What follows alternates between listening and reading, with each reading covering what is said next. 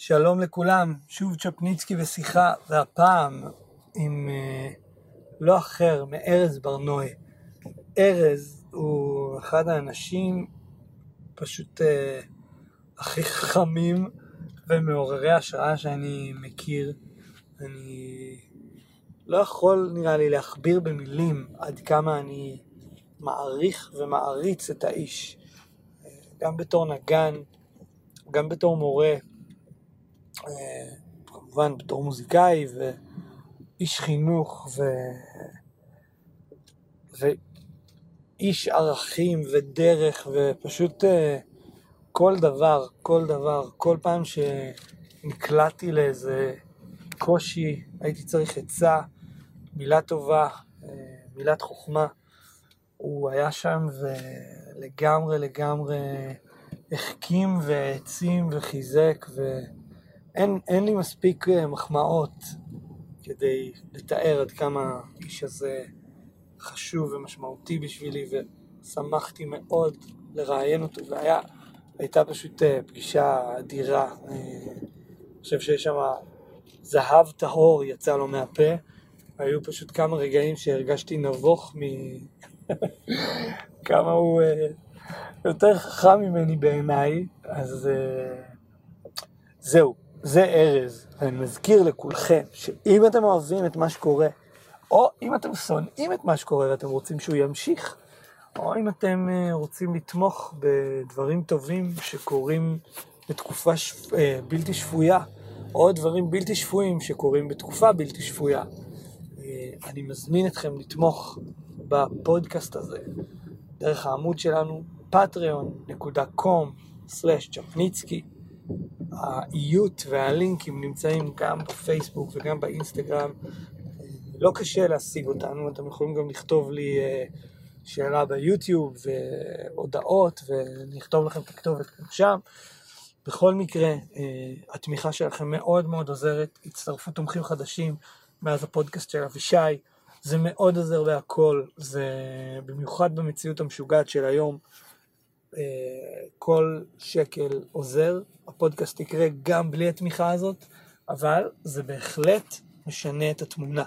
אז תודה למי שעוזר, אתם אה, תקבלו את הפרקים האלה ראשונים לפני כולם, וזהו, ארז ברנועי.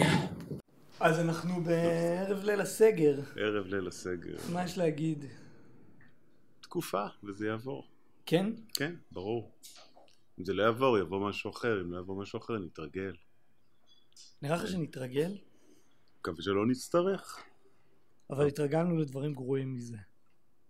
אני אישית לא, אבל נראה לי שהדורות לפנינו... כאילו תקופת הצנע ו...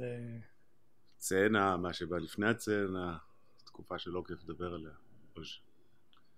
כן, כן, אנחנו חושבים על המאה, בסופו של דבר, לפחות אני, נולדתי בשנת 66, החיים היו ג'ולי גוד, כאילו, עד היום. נגיד, זה האירוע הכי מדכדך, וגם כי הוא ארוך טווח, אני חושב, לא רק בגלל שהוא לא, לא ברור. הוא לא ברור. לא ברור. איפה אתה עכשיו בהשוואה לסיבוב הקודם? הסיבוב הקודם של הקורונה? כן. אותו מקום? כן, אפילו יותר מוצלח. כי אז גם הייתה אי ודאות, איפה המדינה הולכת, לאן זה הולך, תהיה תמיכה, לא תהיה תמיכה, תהיה איזה ערבות כלשהי. הם יודעים שיש משהו שאפשר to get by, זה יהיה בסדר. אני חושב שגם הרבה מקומות התעשתו על עצמם ומציעים תשתית יותר מוצלחת כרגע ל... להישרדות בתחום החינוך. אה, לשמחתי, הרבה הלכו אחרי המודל ש... שאתה התחלת, אה, של אה, אונליין בכל מחיר, וזה מוכיח את עצמו. לא בטוח שזה מוכיח את עצמו בתור שיטת הוראה, אבל זה בטוח uh, הכיוון שחייבים ללכת אליו. אני שונא את מה, אנחנו הולכים לדבר על קורונה עכשיו כל הערב? שזה צריך מיקרופון. ידעתי שזה יקרה. לא, לא הולכים לדבר על קורונה כל הערב. רגע, מותר להצחיק? איך זה עובד? רגע לפני, כאילו, אתה יודע, רגע לפני עוד איזה מכה, תן רגע ל... לעמוד דקה דומיה ונתקדם הלאה. I don't know, man. עוברים את זה. היו דברים. אתה יודע. יהיה בסדר. לא, אתה לא הולך להגיד יהיה בסגר. לא, טוב, חסכתי לך. אבל אה, אני אגיד לך, כאילו, יש לי פשוט כל... אני כל פעם מתחיל את זה, אבל איתך זה אפילו יותר חזק, כי יש לי פשוט אלף תחומים ואלף דברים שאני רוצה לשאול אותך, ונראה לי נצטרך להישאר לישון פה בשביל למפות את הכל. אבל... איזה כיף. אבל אחד הדברים, סתם אתה מדבר על זה ואני אני כאילו רואה אותך בעיני רוחי בתור דמות שאני אני מכיר בשם כבר הרבה הרבה שנים ואישית אני מכיר כבר כמעט עשור ו... וממש קרוב כבר כמה שנים ובשנה וחצי האחרונות אפילו הרבה יותר ותמיד כאילו יש בך משהו חז... חזק כזה של אני, אני פה, אני כאילו, אני פה, אני, אני למעלה מתאמן, או בבוקר או בלילה, מתי שיוצא, אני קובע את הגיגים, אני כאילו, I'll do whatever, כאילו, I'll do whatever it takes, וכאילו, אני אמשיך לנגן, ואני אמשיך לעשות מה שצריך, ואני אמשיך לתמוך, ואני אמשיך, כאילו, אני אף פעם לא, אף פעם לא הרגשתי ממך את הדבר הזה של כאילו, אני מרים ידיים, אני לא פה, fuck this shit, שם את הראש מתחת לשמיכה ונעלם. כאילו, למרות שאתה יודע, מעניין לשמוע אם היו לך רגעים שהיית רוצה לשים את הראש מתחת לשמיכה ולהיעלם, אבל כשאתה מדבר איתי על הקורונה ועל כאילו איך אתה בגל הזה לעומת הגל הקודם, אני כזה חושב על ארז שאני מכיר כל כך הרבה זמן, ואני אומר, זה כל כך אופייני לך להגיד את זה, וכל כך אופייני להגיד לך, להגיד, יהיה בסדר, ואם לא יהיה בסדר יבוא משהו אחר, ויהיה משהו בעמידות הזאת שלך, ובא לי כאילו לדבר, אה, מאיפה הבאת את זה? זה מהבית, זה חינוך, זה משהו שלמדת על בשרך?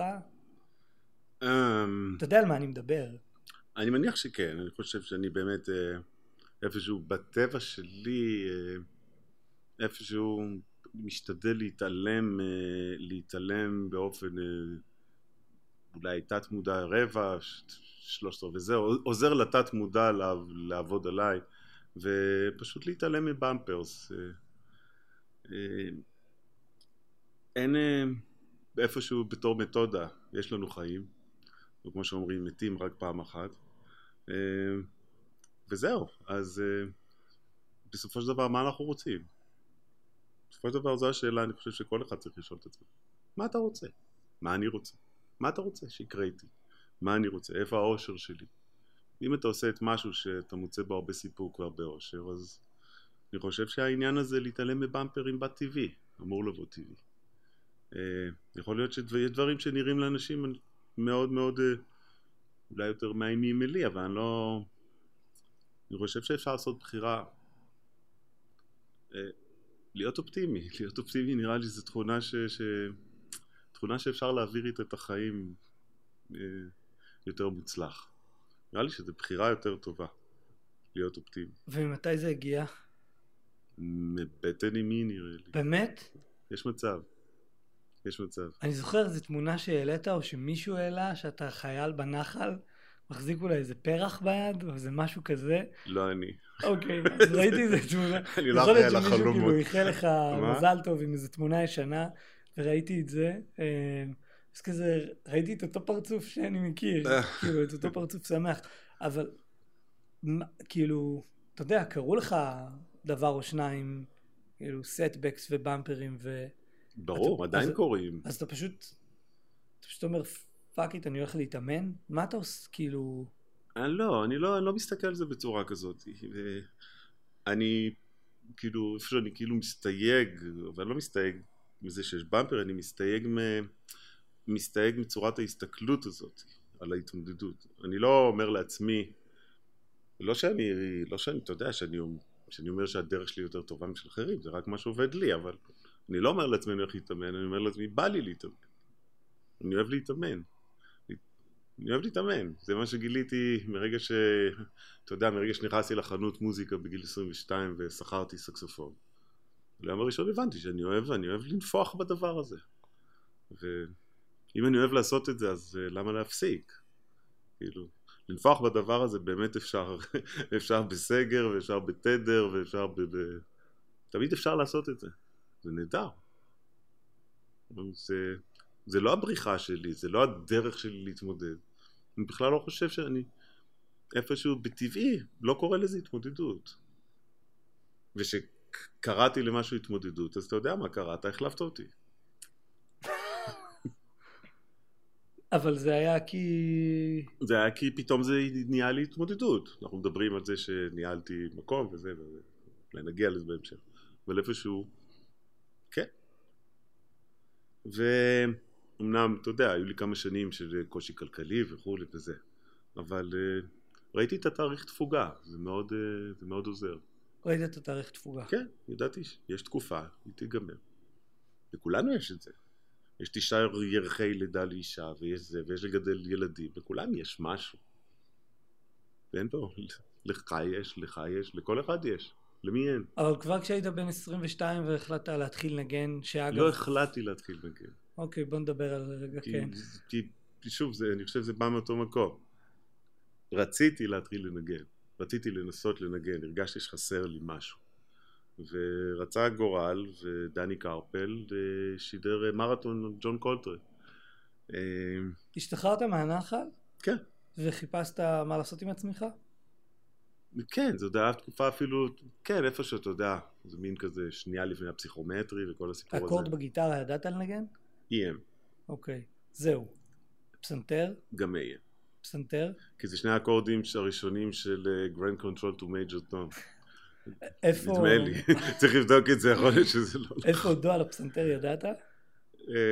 vaguely, vaguely. כן. ואז דני קרפל... ידעתי שזה לבן.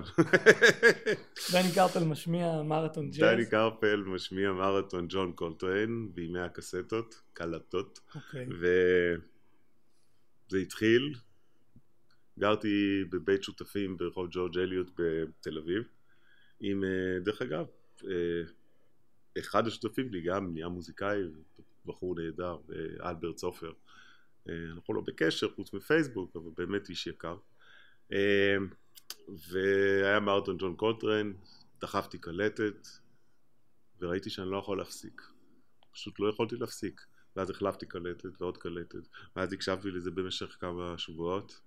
אמרתי, whatever, מה שלא יהיה, אני חייב לנסות לנגן בכלי הזה כי הוא... טוב, זה גם קולטרן. לא ידעתי באותו זמן שאתה יודע, שקיבלתי את ה jewel of the crown על ההתחלה. למרות שאתה יודע, אחרי זה מגלים שיש המון jewels, אבל...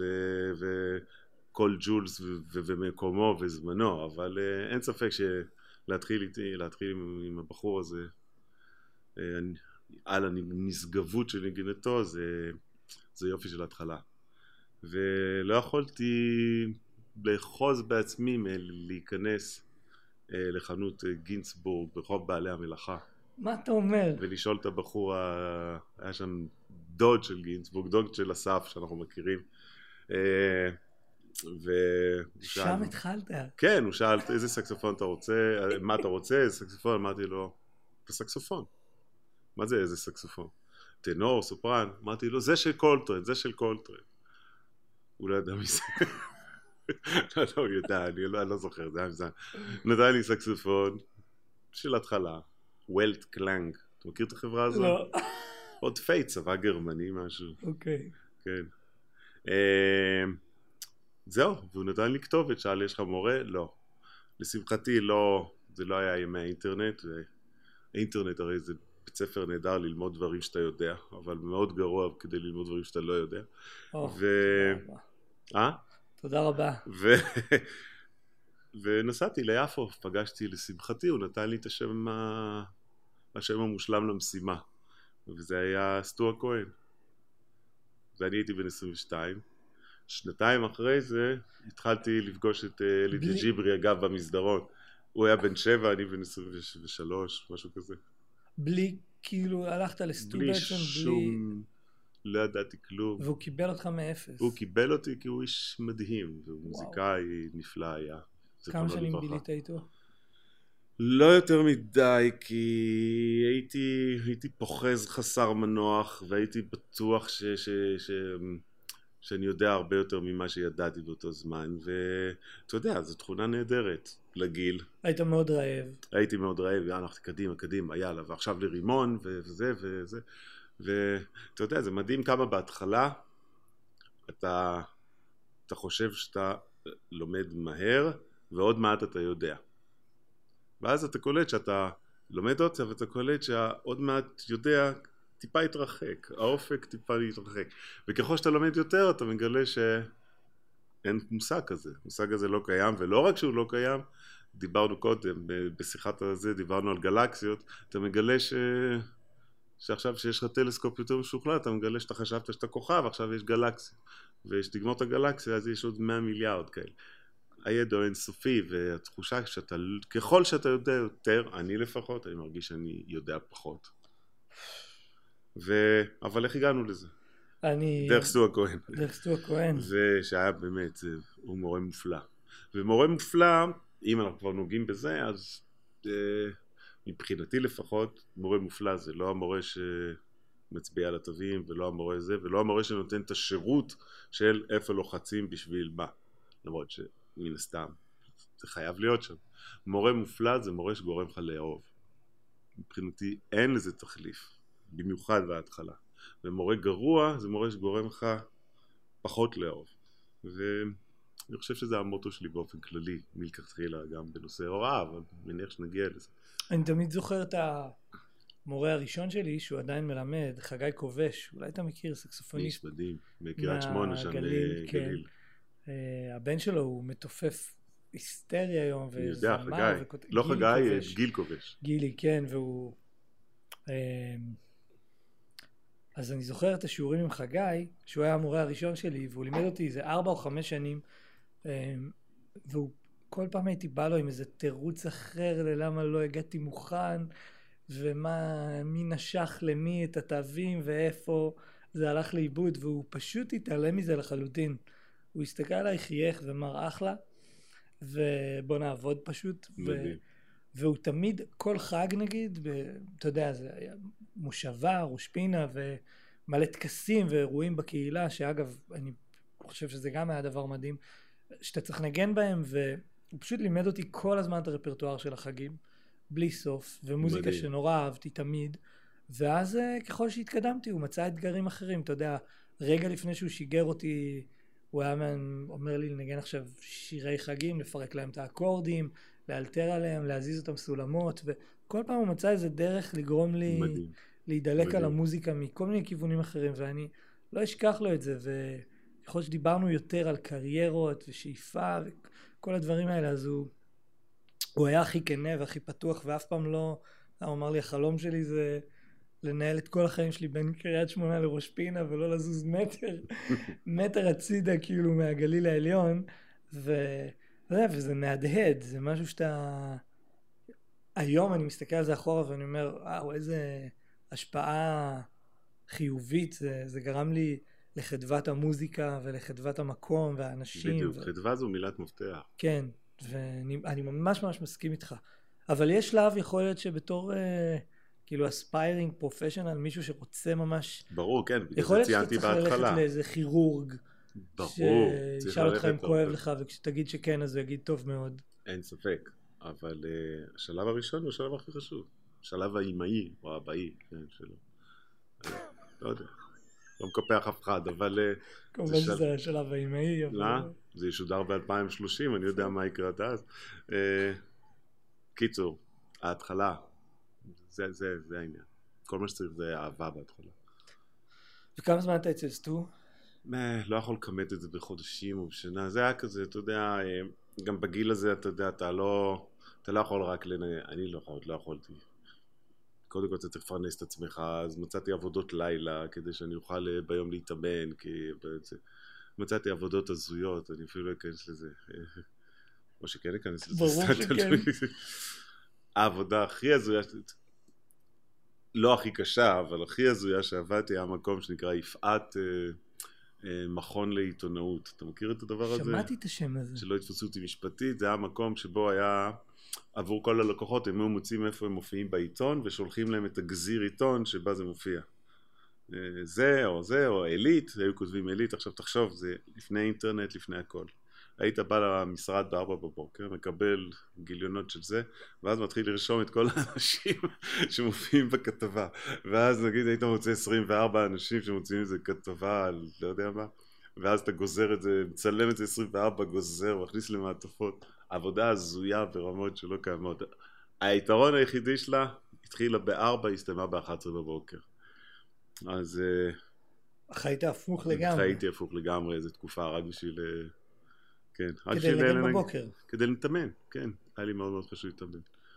אה, ואהבתי להתאמן. הרבה פעמים אני מגביל את זה לקצת חוזרים בתשובה, אבל הם, אין ספק שחוזרים בתשובה הם הרבה יותר נלהבים בהתחלה. כי לקיים את האורח חיים על פני השנים זה דבר אחד, אבל להתנפל על זה בבחינת אה, באר של ידע והשראה, אז אתה... אני חייב לעשות את זה, ואני גם חייב להספיק, כי התחלתי בגיל 22. הייתה לך את המחשבה הזאת? של מה? שהתחלתי מאוחר אני חייב להספיק? כן. לא חשבתי דווקא על גיל 22, חשבתי על זה שיש לי הרבה להספיק, אני מבין כדי להגיע לרמה שהיא הגיונית. היה מה לראות מימין ומשמאל? זאת אומרת, הסת... הסתכלת על הצדדים ואמרת, יש את זה ויש את זה, הייתה סצנה, היה משהו אה, שוקק? מי היה? אז היו סקספודיסטים, היו, אתה יודע, מורים. אוקיי. אה, היה ממלו ש... ש... שלמדתי אצלו, מאוד אהבתי אותו, גם ברימון הוא נתן הרבה השראה, אפרופו אהבה למוזיקה. היו עוד כמה, אבל אה, איכשהו אני רוצה, רוצה לציין אותו מאוד לטובה ברימון. זהו, שעטתי קדימה. עזבתי הכל הרבה לפני שהייתי צריך, שזה מעניין, וגם טסתי לניו יורק בשלב שאני, לא, כמו תינוק שיוצא מהבטן ו... והגולגולת עוד לא סגורה, לא, לא הייתה שום הצדקה לי, היום בדיעבד אני מבין את זה, לנסוע לניו יורק, באותו זמן שנסעתי. אז אתה הולך לגינסבורג, מוציא את הסקסופון, אין לך מושג מה קורה, הולך לסטור, עובד כן. בעבודות כן. ביזאר לגמרי, ומתאמן. פשוט כל היום.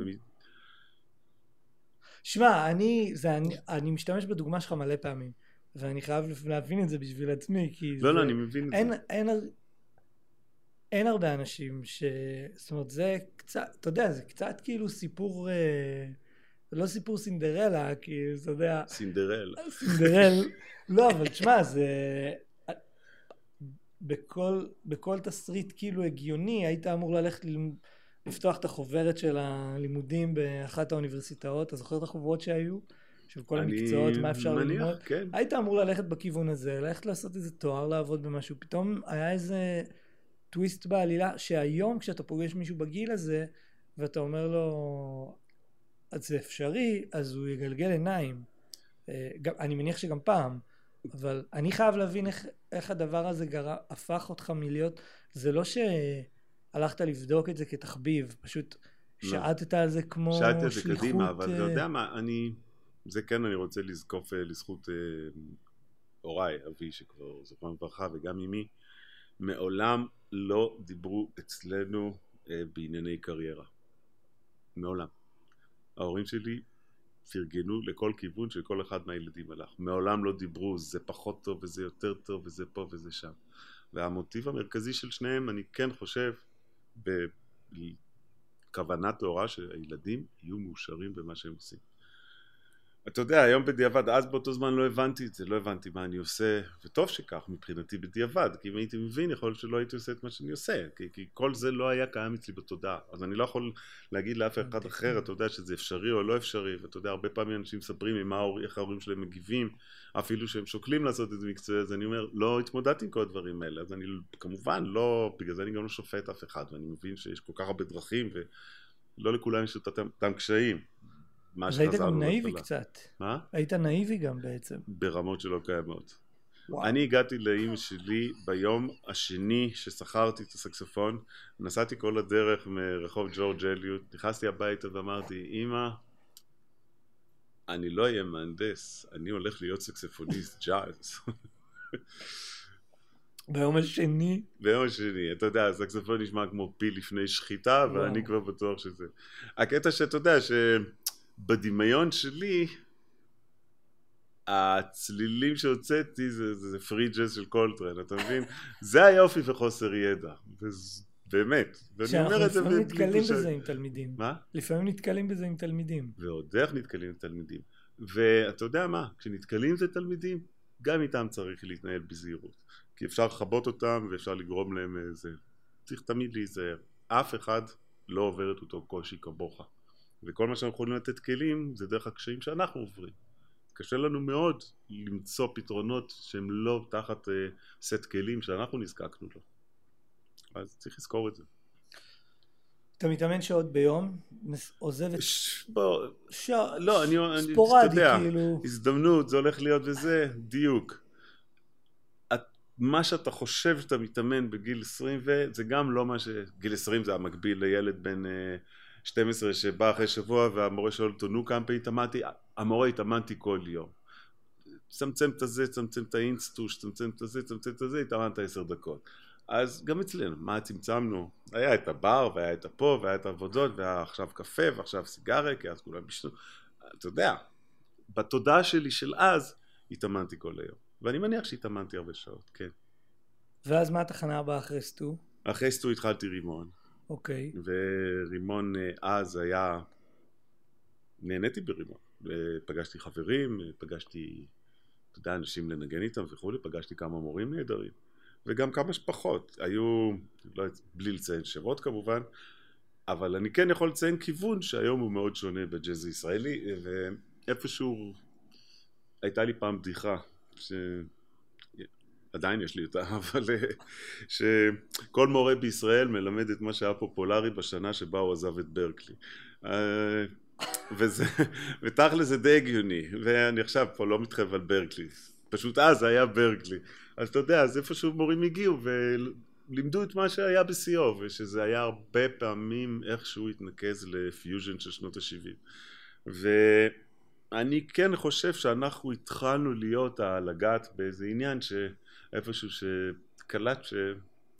שלא שם ה goodies לא נמצאים שם, הדברים היותר מגניבים דווקא לא נמצאים שם. וזה מדהים, כי כשאני התחלתי הייתי פריק של קולטרן מאוחר ו-ECM, ואני זוכר שהלכתי לסוני סטיט, זה חשוב שהלכתי לסוני סטיט, הלוואי והייתי הולך לסוני סטיט, אבל הלכתי לסטו הכהן, וסטו הכהן אמר לי, קח, קלטת, והיה כל שבוע מקליט קלטת, זה היה, אני חושב ש-70% מהשיעור זה בעצם, בסופו של דבר, זה להתאהב, זה להקשיב לקלטת וזה, ואני אמרתי לו, אני לא סובל את הסוניסטית הזה, אני רוצה להישמע כמו יאן גרברק. יאן גרברק, כן. אפילו את השם לא ידעתי להגיד מה שצריך.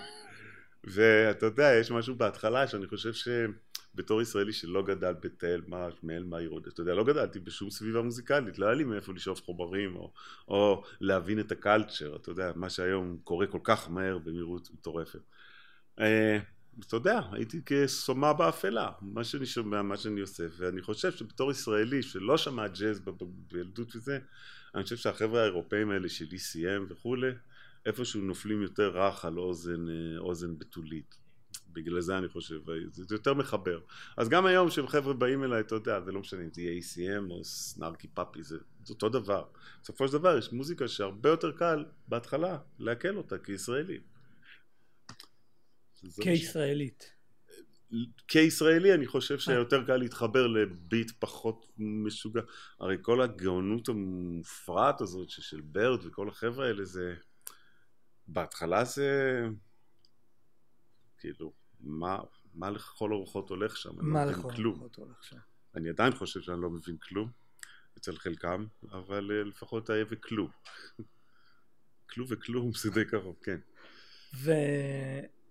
ורגע, לפני שנמשיך, אני זוכר שהייתה לי שיחה מאוד ארוכה וטובה על זה עם, אה, עם עומר אביטל, כשרק הגעתי לניו יורק והוא...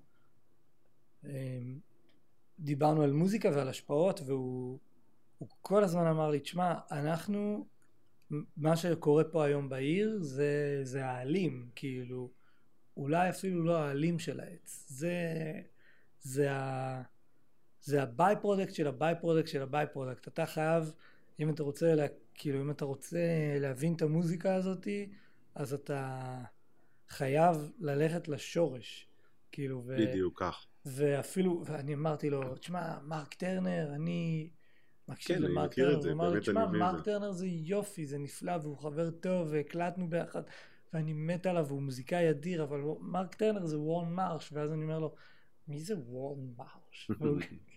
ואז הוא אומר לי, אתה מבין, ותחפור לעומק, ותראה, ואני זוכר שאחרי השיחות האלה איתו, שיחה אחת משמעותית, פתאום ממש דמיינתי את העץ הזה, ואמרתי, אוקיי, אז אני מנגן, אני מנגן עם עומר אביטל, שזה כאילו, הוא הגדיר את עצמו כעלה שעכשיו צומח על העץ, ואני חייב ללכת ממש לעומק, ובאמת זה, זה זרק אותי לאיזה מסע של העמקה, ו, ואני ממש מרגיש כמה זה משמעותי. כאילו, אני ממש מרגיש ש... אתה יודע, גדלתי, האלבום הראשון שלי היה Two Blocks From The Edge של מייקל ברקר. זה היה כאילו, תקשיב, זה ג'אז. שלי too close to the edge של יס. וואלה? אתה קולט? אתה מכיר? מותר להתייחס לסאונדמן? ברור. אתה מכיר את too close to the edge? מה זה סאונדמן? מנדי. חבר'ה, מנדי, אהלן מנדי היקר. תבדקו yes close to the edge. כי אני גדלתי ירוק מתקדם. על ה... איך אומרים? על ה... איך קוראים להקה הזו שכולכם אוהבים? זה הרדיואט של שנות ה-70. אה, אוקיי. לא, סתם. אז, אז, כן. הייתי, עם, האלבום הזה, הייתי עם ברקר, ותמיד בקרדיטים הוא, הוא תמיד היה מודה כזה לקולטריין, סוני רולינס, ג'ו אנדרסון, אה, סטנלי טרנטיין, ו- ותמיד אה, קראתי את זה, ואמרתי יופי, תודה, מגניב שהוא מודה להם, כאילו, give the fuck, זה כאילו, אני רוצה להקשיב לך. וככל שחשבתי על זה, רגע, אולי יש סיבה לזה שהוא כאילו מודה להם, בוא נבדוק את זה, ופתאום אני הולך ומקשיב לסטנלי טרנטיין וקולט איזה סאונד מפגר יש לו, ולג'ו הנדרסון ול phrasing. סווינג, סווינג, סווינג, סווינג ועוד סווינג. כן, וכאילו קולטרן אין אפילו, קולטרן זה באמת היה, זאת הייתה אהבה חריגה. ו... למרות שאתה יודע, אז באמת אני חושב שכולם חווים ככה את קולטרן מתי איפשהו משתלט לנו גם על כל הפלייליסט. עוד לפני שהיה פלייליסט וזה, זה, זה משהו כזה, אתה רוצה להכיר את כל מה שהיה קשור בו. היום זה מצחיק, היום אני דווקא פחות שומע את החבר'ה האלה, כשאני שומע tradition נגיד. איפשהו, גם בזה אני חושב שהמילה חדווה אצלי היא מילה שהפכה להיות מאוד מאוד אה, יקרה לליבי, וכשאני מקשיב לחדווה זה עושה לי הכי טוב היום. בגלל זה כל מה שקשור ב... ב, ב אתה יודע, בהארדבופ ובמובלי וכל החבר'ה האלה, אתה יודע, בבלו מיטשל, בבובי טמרס, כל החבר'ה האלה, ארט בלייקי, ג'זמס, יש שם משהו בחדווה, ואני פשוט עד היום, חדוות הנגינה בשבילי היא הדבר המופלא ביותר, וחדוות הנגינה יחדיו. בעוד שאצל אלבומים של הגדולים ביותר, והם הגדולים ביותר, לפעמים זאת לא המילה הראשונה שקופצת לראש, אתה מבין מה אני מתכוון? בטח. נגיד, אתה שומע לפעמים מיילס ואתה אומר, יש שם מתח, לא חדווה, ומרגישים אותו. לפעמים מרגישים את זה. לפעמים מרגישים את זה עד כדי תעוקה בשבילי. כן, אני מבין. מבלי להוריד שום דבר מהמופלאות של כל אחד מהם.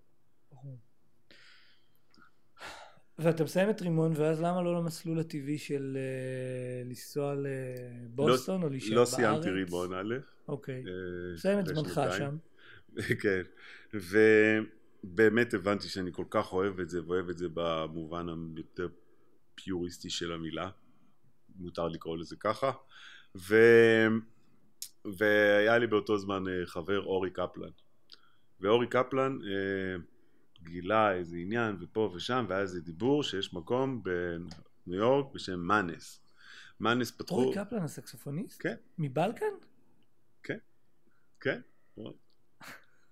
כן, כן, כן. זה עולם. החיים זה דבר משוגע. אה, והוא... גונבה אוז- שמועה לאוזני ש... ש... ש... שיש איזה מסלול שבו אפשר לשלם פחות. אה, אתה יודע מה זה לימודים בארצות הברית וכולי. ו... ואפשר אה, ללמוד שם במין תוכנית כזאת שהיא דיפלומה, לא תואר ראשון. וזהו, ואתה יודע, הוא, הוא הגיע שם ראשון וזה, והייתי בקשר איתו, ובסוף הגעתי לניו יורק, אה, פשוט התחלתי במאנס. עוד לא, ניו סקול עוד לא היה בתמונה. וזהו, למדתי שם שנתיים. זה היה פנטסטי. זה עלה הרבה פחות. אה, לא עניין אותי תואר באותו זמן, לא אכפת לי, לא שמעת. בכלל לא, לא, המילה הזאת לא, לא דיברה אליי. לא, לא הבנתי את הקשר. ברגע שהתאהבת ניו יורק בג'אז הייתה ניו יורק, אבל גם בתור התחלה, שוב, אה, מאוד חשוב להבין, אני הגעתי לשם ברמה של, אה, בקלות אני מודה בזה ואין לי בעיה עם זה, כי, כי זה גם לא משנה, זה מה שהיה. אה, ברמה של מישהו, נגיד, היום בתיכון ב- ב- ב- ב- במרכז, לא יותר, ולא, I didn't have a clue, באמת שלא. וההתחלה הייתה מאוד קשה, מאוד קשה. פשוט מיהרת להגיע. מיהרתי להגיע, וזה איפשהו, uh, the back of my head, אמרתי לעצמי, יכול להיות שכן, יכול להיות שכן, יכול להיות שלא, לגביי. אבל אמרתי, אני פה, ויש עכשיו שתי אפשרויות. או שבסדר, תחביב, או שאני הולך למקום שבו הכי טובים עושים את זה הכי טוב. ואחרי זה, אם כן, יהיה. Yeah. אם לא, לפחות ניסיתי עד הסוף. ידעתי... זאת באמת הייתה המחשבה שלך? ממש. לנסות עד הסוף זה דבר נהדר. זה היסטרי. כן, אני חושב. אה, כן, ומכיוון שהתאפשר, אז אה, נסעתי. ואיך היה הזמן שלך שם? אה, שוב, ההתחלה הייתה מאוד קשה, אבל לאט לאט זה השתפר, כמו, כמו לכולנו, אני חושב. ניו יורק is rough, אתה יודע, דיברנו על זה, יש עכשיו סטודנט הרי, שאני גר סוג של, הכרתי לניו סקול מאילת. ואני רואה, רואה איך הוא חווה את זה, ואתה יודע, ליבי יוצא אליו, ואני, ואני אומר, וואי, ניו יורק זה בערך, זה כפול אלף. אז אתה יודע. גם שם, דרך אגב, האי ידיעה אה, מצילה מעונש, כי בהתחלה אתה לא מבין כמה קשה לך, אתה איפשהו יש לך מנגנוני הגנה כאלה, אה יש עבודה ויש זה וזה, ואז אתה חי, ואיפשהו אני חושב שבדיעבד כולם בהתחלה אחרי השלב הראשון בניו יורק מבינים שהם היו בהלם, אה בעצם השנה הראשונה עברה בהלם, הייתי בהלם, בעצם לא הבנתי כלום. אני בעיקר זוכר בשנה הראשונה שהייתי בחו"ל בכלל, זה... אז נסעתי לבוסטון, לברקלי, ופשוט הרגשתי איך בתוך אני ממש זוכר את התחושה הזאת בסוף הסמסטר הראשון כאילו השתפרתי רק מלהיות במקום הזה. בלי כן. לעשות כלום. עשיתי סול סרצ' ואמרתי מה, מה עשית פה עכשיו בחצי שנה הזאת? חוץ מלהיות פה וכאילו להיות בהלם נכון, טוטאלי. זה נכון. ו... לגמרי. פשוט ה 20 מכל... שעות מוזיקה ביום מכל עבר הכי ו... הכי מטורפים שיש. כן, ורמה משוגעת מכל כיוון, ואתה... כן, נדיר. נראה לי רק מה... כמו שאמרת, המנגנונים האלה, נראה לי דוחפים אותך קדימה באיזושהי צורה. לגמרי. מה שמצחיק שיש אנשים שאתה יודע, שעוברים לניו יורק וגרים בניו יורק וזה, ואז הם חוזרים לארץ, אה, נגיד, אז אה, אתה יודע, זה כמו... כמו שבסרטי מרדף בסרטים מצוירים תמיד הוא עובר את המצוק ואז הוא ממשיך לפרפר ככה רק מהאינרציה. אז לפעמים אתה שומע אנשים חוזרים מניו יורק גיג ראשון אתה אומר וואו הם כאילו חיים על הפיומס של הטירוף. ואתה יודע לאט לאט זה כאילו אין אם אין, אם אין איזה אתה יודע את הבעירה הפנימית אז הרבה פעמים אתה רואה את זה יורד לאט לאט. אבל כן מקום מיוחד. כן אבל יש נראה לי האתגר הוא אה, להצליח איכשהו בהחלט בהחלט זה בכל מקרה כן, ההתחלה הייתה קשה. ושני דברים, גם במאנס יצא שהתאמנתי הרבה. באמת התאמנתי הרבה. ואיפשהו שם, אני זוכר קיץ אחד שאמרתי הקיץ הזה זה קורה. איפשהו ידעתי את זה. שפתאום אה, פתאום זה יקרה, פתאום אני אבין איך זה עובד הסיפור הזה. הרגשת שדברים מתחילים להתחבר? דברים מתחילים להתחבר, ויש דברים שאי אפשר לזרז, אין מה לעשות. וכל אחד יש לו את הקצב שלו, אתה יודע. יש כאלה ש... אתה יודע, יוטיוב מלא בהם שבגיל ארבע מבינים איך אה, לכתוב פוגה, ויש כאלה שלוקח להם עשר שנים. אה, לי לקח, לקח מה שלקח. וזהו, פתאום זה מתחיל להתחבר. זה מין שלב הקסם הזה שאני חושב שקורה לכל אחד בכל תחום. בין אם ללמוד שפה, אתה יודע, אנשים כאילו, וואי, פתאום אני מתחיל לדבר, או פתאום אני מתחיל להבין. פתאום המילים מתחילות לקבל משמעות, אז גם התווים פתאום מתחילים לקבל משמעות. פתאום אתה מבין איך מנקודה A אפשר לזוז לנקודה B גם יצא יפה, גם בזמן, גם זה וגם שיהיה צאונד. הכל איכשהו מתחבב. זה רגע, זה אחד הרגעים הכי אהובים עליי בתור מורה גם. הרגע הזה שבו התלמיד חוצה פעם ראשונה את הנהר הזה, ופתאום זה מצלצל, פתאום יש איזה רגע ש... ואתה אומר, אם יש רגע אחד כזה, ויש רצון, אז לוגית, אבולוציונית, הרגעים האלה יתרבו. נקודה. ואז זה רגע שאתה אומר, אוקיי. אני יכול לישון. הוא יהיה בסדר. זה מופלא, בעיניי זה רגע מופלא עם תלמידים. קרו מקרים שזה גם אכזב אותך? שכאילו זה קרה ואז uh, שנים או חודשים לא קרה לא שמישהו הבין ו- ו- ואחרי זה לא קרה, קרה שאנשים uh, איבדו עניין. שזה לגמרי לגיטימי. הכל לגיטימי תמיד. גם לא, אם הם לא איבדו עניין זה לגיטימי.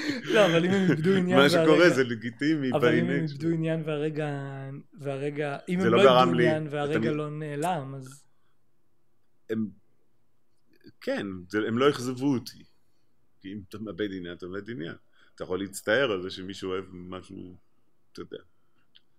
זה תמיד כיף, אתה יודע. אנחנו אוהבים את השותפות לכיף הזה. כיף לחלוק, רק מהבחינה הזאת. לא כולם... אה, לא כולם חייבים לנגן ג'אז, עובדה קשה שקשה מאוד לקבל. אני... מה אתה אומר? אני איתך בזה. זה- זה גם לא, לא שזה, זה... אני גם, יותר מזה, אני חושב שזה לא... מי שמנגן ג'אז, זה, זה לא שם אותך, זאת אומרת, אין לנו שום איחוד, זה לא... אני, לא- מבחינתי, זה לא שלא כל אחד צריך לנגן את זה, זה...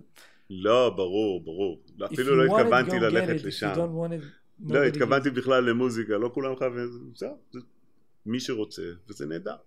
וזה היופי בגיל הזה גם, אני חושב, ללמד תלמידים בגיל הדיורי. ומה היה עוד בניו יורק? אמרת היו שני דברים. ואז... ברי האריס. ברי האריס. ברי האריס, אני חושב, זה המקום שבו בו פתאום הלבנים הסתדרו. ובגלל זה גם, אתה יודע, הרבה מורים בארץ מלמדים, איפה פגשת אותו? נוגעים באלמנטים של ברי האריס. בסטודיו שלו, איפה שהוא עושה את זה, זה היה, קראו לחנות הזאת?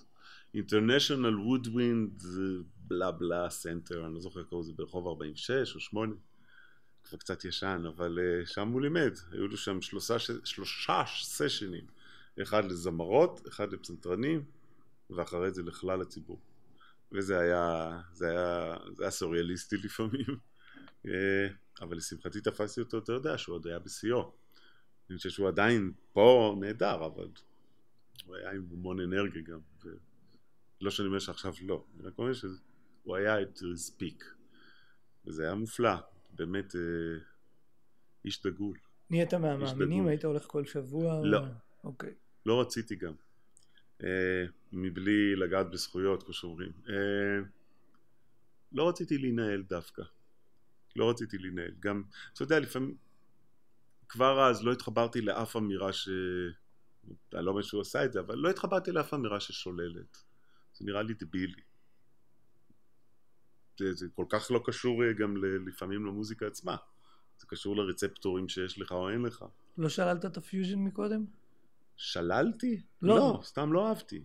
אני אה, עדיין לא אוקיי, אוהב. הבנתי. אני עדיין לא אוהב. אני עדיין חושב שזה שלב מאוד קדום ונחות באבולוציה. סתם, סתם. סתם, נו, מותר, לא? הוא לא, אמרנו. קבענו את זה בהתחלה. אה, לא. אני ממש לא. אני יודע שיש אנשים, הכל נהדר, זה, זה היופי בסיפור, וגם מה זה ההגדרות האלה? מתי פיוז'ן מפסיק להיות פיוז'ן ונהיה בופ, מתי בופ מפסיק להיות זה? יש מוזיקה. ומבחינתי, אתה שם את העניין, כיף לך? יהיה. לא כיף לך? תעביר ערוץ, מה הבעיה? כן, כל, אתה יודע. איכשהו יצא שבעיקר כיף לי שאני שומע הארד בופ משנות החמישים, אבל זה לא אשמתי, כך יצא. נכון? כן. הגיע הזמן להפסיק להתנצל. כמה שנים אתה בניו יורק? אה, חמש.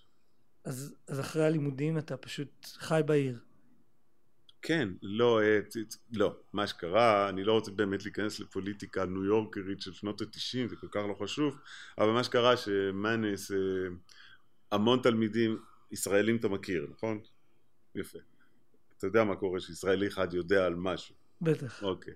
אז אה, שנייה אחרי זה הגיעו כל הישראלים, ואחרי זה כל הגרמנים, ואחרי זה גם חבר'ה מצרפת וזה, ונהיה שם אה, גלות של שנייה במאנס. כל התלמידים מהניוסקול הבינו שהם יכולים לשלם רבע, וויו, זרמו לכיוון מאנס. והבינו ש... שהם גם מקבלים ויזה בעניין הזה, והניוסקול אה, קלטו את העניין, ופשוט קנו את מאנס, כי ככה עושים בארצות הברית. וכן, זה היה בזמנך. זה היה בזמני. ואתה יודע, שום דבר לא, לא רעד אצל אף אחד, פשוט אה, נתנו לנו להמשיך ללמוד ולסיים את התואר הראשון.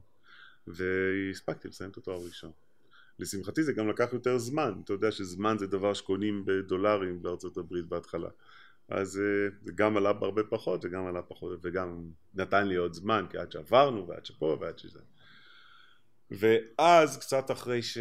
קצת אחרי שקיבלתי את התואר אבי חלה.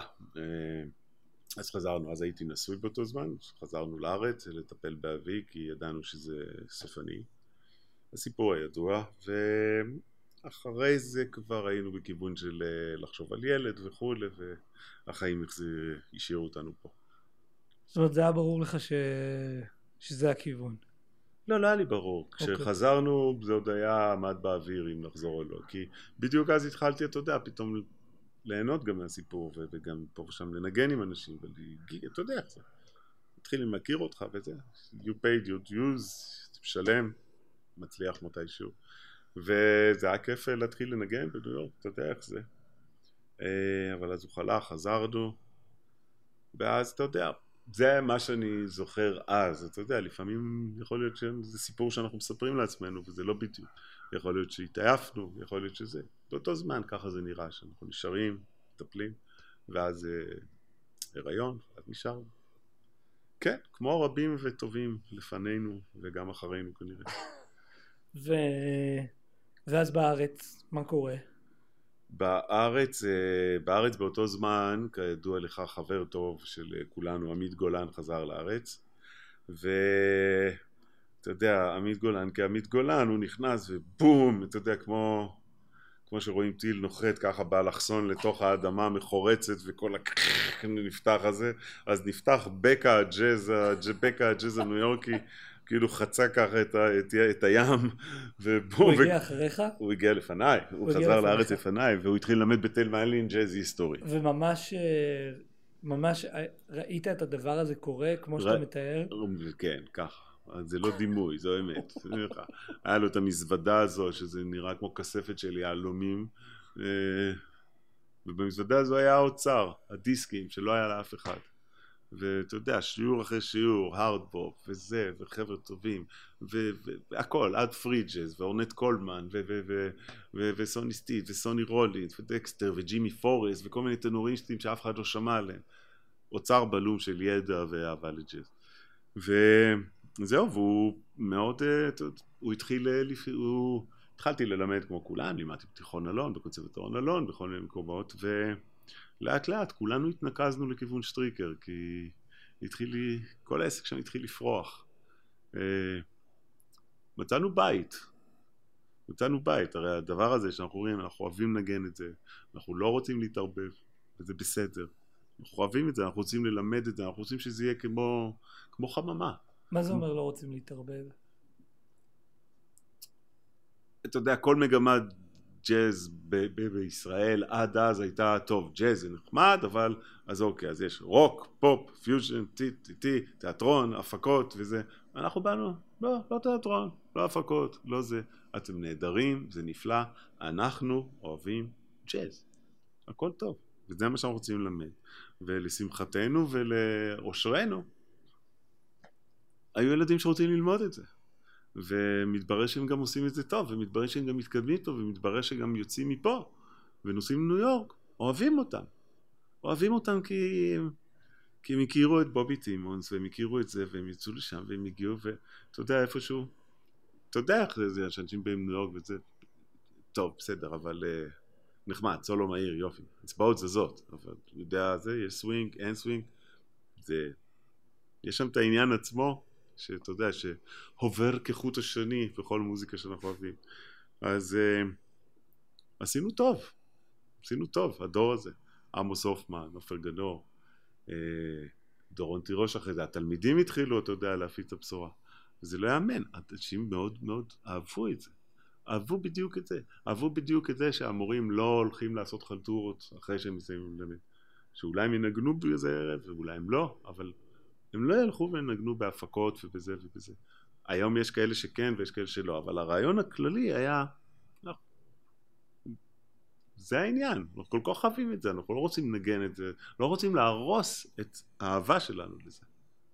ושוב, גם זה עניין אישי. יש כאלה, אתה יודע, שמופלאים. בוא נגיד עכשיו את השם שלו, פטר ורטהיימר. יש אנשים שיודעים לעשות את זה, ואני חושב ש-in a way יכול להיות בגלל שהם מוזיקאים יותר טובים ממני, ואין לי גם בעיה לראות את זה. יש אנשים שיכולים להסתכל על זה מלמעלה, וזה מופלא. אה, אתה יודע, לנגן איזה חלטורה מהגיהנום, לסיים את זה ולנגן לך בופ עם החבר'ה ואתה תהיה מאושר. אני לא, ויש הרבה כמוני שלא. יש הרבה יותר גרועים ממני במובן הזה. אני מנגן פה ושם עם זה, אני עושה זה, ניגנתי זה, הרכב לילדים שאני מאוד נהנה. אתה יודע, יש אנשים שנכנסים לבית ואין בו את הצליל הנכון, אז נהיה להם לא טוב. אתה יודע שאני אני גדלתי בסביבה שלא הכירה באופציה הזאת. זאת אומרת, אה, מבחינת פטר שגידל אותי, המסלול היה מאוד מאוד ברור. זה לא היה... זאת אומרת, זה היה... אתה תגיד תודה שאתה לא תעבוד בלבנים, זה יקנה את כל הסקסופונים, אתה תכיר את כל הסגנונות, אתה תלמד את זה ואת זה ואת זה ואת זה ואת זה ואת זה, ואני הייתי באיזשהו מקום אה, בן סורר. בסוף הוא, אתה יודע, זה היה בן סורר שבסוף האבא הסכים לו לחזור הביתה ולקבל חיבוק, אבל זה היה, אתה יודע, כל מפגש היה... הוא רצה להפוך אותה נגן אה, הפקות משובח. כן, הוא רצה כאילו שאני אסע או לניו יורק או ל-LA עם כל הגיר ו... ואכיר את כל הדברים ואעשה את כל הדברים, ואני זוכר שכל אינטראקציה שהייתה לי, גם כשהייתי בארץ וניסיתי להיכנס להפקות, וגם כשחזרתי, וגם כשהייתי שם, כל אינטראקציה שהייתה, הייתה זה היה פשוט מפח נפש ברמה, פשוט הרגשתי שאני מאבד, שמיד באותו ערב אני מאבד את החיבור עם המוזיקה. יש בי שנאה אמיתית למוזיקה ולסקסופון ולהכל הכל הכל. וכל פעם חזרתי וניסיתי וחזרתי וניסיתי, ואתה יודע, נראה לי שהמפגש עם הג'מאעה שלכם, היה עזר לי, אני, שוב, כולם, אני לא הכרתי את עמית. המפגש עם האנשים שלכם, כאילו זה היה, אה, יש עוד כמוני? יש עוד מישהו שאומר, אני מעדיף ל... כאילו, אני זוכר, יובל סיפר לי, יובל כהן, ש... יובל למשל, יותר פיוריסט ממני. נכון, הוא אמר לי שהוא... הוא, הוא אמר לי שהוא העדיף, הוא עבד בחנות כלי נגינה, ואל ת... אל תדבר איתי על... אל תדבר איתי על גיג עכשיו, על, על, על חתונות, ו... והוא נכון. ניסה את זה, ו... ופתאום... אני פגש... זוכר את הפעם האחת שניגנתי גם חתונה יהודית. פג... אז פגשתי את האנשים ש... שגם במקום הזה, ואמרתי, אה, וואו, יש, כן. יש אבל עוד... שוב, אני לא רוצה לצבוע את זה כאילו... זה... ש... לא, לא, זה, זה לא בכלל... ש... יש אנשים שמסוגלים, ואני סוג של... לא אגיד מקנא, אבל זה, זה יכולת נהדרת בעיניי. אני מקנא, אני מקנא לא בגלעד לא רונן, ש... אתה יודע, אני מקנא בגלעד רונן. שהוא כותב לי פעם שהוא לא, לא יכול mm. להגיע כי הוא בגיג עם... אה, טוב, זה דבר עם גלעד רודן. לא, אתה יודע, ואז אתה שומע אותו מנגן ואתה אומר, אורייט, כאילו. שיהיה לו בריאות, זה נהדר. כן, אז, אה, אבל זה היה, זה היה יפה למצוא את זה, כי אני הייתי בטוח שיש איזה... שככה זה צריך לעבוד. וזה משהו יפה, וזה בדיוק מה שמצאנו בשטריקר, אני חושב שאז הבנתי כמה אה, ללמד בתור מורה תלמיד לא מספיק. הנושא של קהילה זה קרושל, זה מאוד מאוד חזק. מה זאת אומרת? זאת אומרת שמה שיפה נגיד בשטריקר לנוער, שבתלמה, במקומות האלה שבהם אה, עוסקים בזה, שתלמיד הולך למורה, מדברים על זה, באהבה הגדולה לזה, על העניין הזה, על איך עושים את זה. אחרי זה הוא יוצא להרכב, ידברו על זה. גם המורה הזה יהיה לגמרי בזה, יהיה על זה, ידבק באש, אתה יודע.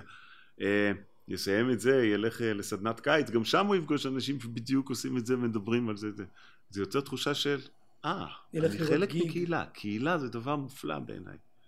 אה, ואני גם יודע את זה בתור מי שאתה יודע, שהרבה פעמים לימד במקומות מאוד רחוקים. לימדתי בקיבוץ מזרע שם, באולפנת מזרע. ואני מאוד מאוד שמח על זה, כי אתה יודע שיצאו משם חבר'ה ואני מרגיש שיש איזה מזל פגשתי אותם. מצאת שיצאו ארבעה, אבל שניים הפסיקו לנגן לצערי. אה, ויצאו עוד, שאני עוד לא, לא יודע, אבל בכל מקרה, העניין הוא שקלטתי כמה זה קשה בלי קהילה, כמה זה רק המפגש איתי הוא המפגש שנוגע בזה. אתה, יש תחושה מחתרתית כמעט. כאילו אנחנו נכנסים לתא שלנו ומדברים על הרקוויזית המיוחד הזה, אתה יודע, אנחנו האנשים המוזרים האלה. שהם יוצאים וזה זה, זה לא קורה. ואני זוכר כמה בכמה קונסרבטוריונים ש, שהוא, שהיה קונצרט תלמידים ואז היה מחולק תמיד ערב קלאסי, ג'אז פופ רוק. אני רק הייתי כותב, רואה את, הייתי רואה את הכותרת הזאת, הייתי חוטף, לא יודע מה, זה היה מעצבן אותי ברמות, וכל פעם גם הייתי מדבר, למה? מה זה ג'אז פופ רוק? אתה יודע שיש חדר בקונסרבטוריון שטריקר של אה, מורה מפורסם לפסנתר, ויש שם, אפילו צילמתי את זה פעם, יש שם מוצרט, מוצרט, מוצרט, בטהובן, כל החבר'ה, ואז יש שם תיקייה אחת ורשום שם ג'אז פופ שעשועים. זה היה המגמה, זה ההתייחסות הקלאסית בשטריקר, אתה יודע, הייתה. ואז פתאום אנחנו באים, חבורת ההונים הזאתי, אתה יודע, שמדברים ככה ועושים ככה וזה, ואיפשהו אנחנו הבאנו, הבאנו איזה וייב, הבאנו אחלה וייב. אה, לא פחות, אתה מבין, לא פחות משקיע מהחבר'ה, אתה יודע, מעולמות אחרים. עושים את זה. עושים את זה, וזהו. כן, זה זה. וזה נהדר. וזה הלך והתפשט. זה הלך והתפשט, כן. זה הלך והתפשט, אתה יודע, כל כך הרבה, אתה מסתכל על הנוער שלהם, אתה רואה מה קורה בבתי ספר, אתה קורא כיתה במזמור, אפשר להשוות השנה הזאת לפני 4-5 שנים, אי אפשר להשוות שום מקום. הרמה עולה, כמובן שזה לא קשור רק אלינו, זה קשור לעניינים עולמיים, אה, טכנולוגיים, אי אפשר להשוות הרי, מדברים על מזוותת הזהב של עמית, מה זה היום מזוודה עם עשרה דיסקים לעומת מה שמחכה לך? גם שם העניין הקשה הוא באמת לברור את המוץ מן התבן כמו שאומרים ופה מורה יכול לעשות הרבה עבודה גם כן. ותלמיד יכול למצוא את מה שאנחנו נבין עוד אה, עשרים שנה שזה היה מוץ ואנחנו חשבנו שזה תבן. גם זה קורה. אתה מוכן לשאלות הקשות? אה. כן. חשבתי שסיימנו עם הקשות. לא. תרביץ. בא לי אין שאלות קשות. אין שאלות קשות? יש אנשים קשים. תראה, בתור מי שגדל ב... אוקיי, אז נרא... יש כמה דברים שאנחנו דומים בהם נראה לי. אמ, כאילו ה... זה שהגענו לא, מה... לא מהצנטרום, לא מהלב העניין, אלא מין זרות וניכור כזו. אה, אולי לא יודע, זה ניכור, ניכור זה אצלנו, אנחנו שלחנו ניכור, אבל... אה, פדיקור. פדיקור. כן. אבל אני, אני מסתכל על זה בכלים שניסו להקנות לי ו, ודיברו איתי עליהם והם חשובים ואני מסתכל על החבר'ה היום ואני אומר רגע שנייה נג, נגן ג'אז מעולה שמסיים את לימודי הג'אז שלו זה, הוא, הוא יודע הוא, הוא יודע, הוא יודע להטיס F22 מעולה, הוא יודע לנגן את כל ה-changes, היום הוא גם יודע לנגן את כל המשקלים, הוא יודע, יכול, הוא יודע לעשות המון המון דברים, אבל לא מדהים, בתור מי שכאילו שותף למהפכה הזאת, זה לא מדאיג אותך שהוא אפילו לא, אפילו לא בודק מה מימינו ומשמאלו, או שאנחנו, אין לנו אחריות גם להגיד לו, מה יהיה מחר, או מאיפה, אתה יודע, מאיפה, איך הדבר הזה יהיה גם, אה, איך הדבר הזה יהיה סוסטיינבול ל, ליום שאחרי. אתה יודע, אני, זו שאלה... כמורה? כמה? כמנהל מקום? כ... כמה? כארז ברנועי. שהגיע ממשהו שעבד מאוד מאוד מאוד קשה בשביל להיות באיזה נקודה מאוד ספציפית ומאוד מוגבלת גם. היא, היא מאוד, אה, היא לא מוגבלת, היא מעטים עומדים בנקודה הזאת שאתה נמצא בה. מעטים בנו לעצמם עשייה כזאת שמאפשרת להם... אני רואה רבים. רבים? אוקיי. כן. ההבדל בינך, אופטימיסט אה, בינינו, אופטימיסט ופסימיסט. בכוונה אני עוצר על זה. אני רואה רבים. אני רואה רבים עומדים על הנקודה הזאת, ואני רואה עוד רבים שמצליחים לעמוד על הנקודה הזאת. אה, ושוב, זה כדאי לסייג את זה לתקופת קורונה, שעכשיו שום דבר לא נראה אופטימי לאף אחד בשום מקום בעולם. כן, בוא נדמיין ש... כן, אבל... אה, בכאילו... אז בוא נדבר על לפני שנה, בסדר? תל אביב מפוצצת תיירים, ישראל מפוצצת בכלל, הכל פורח, העניינים זה, אנשים מנגנים, אנשים מופיעים, יש מקומות מלאים, בית העמודים כל יום מלא שני סטים, מפוצץ, כל יום, כל כן. יום. שני שליש תיירים זה ופה ושם ותלמידים ואנשים לומדים בדיסקוט פה ואנשים לומדים במזמור ואנשים לומדים בריבון ואנשים לומדים באקדמיה.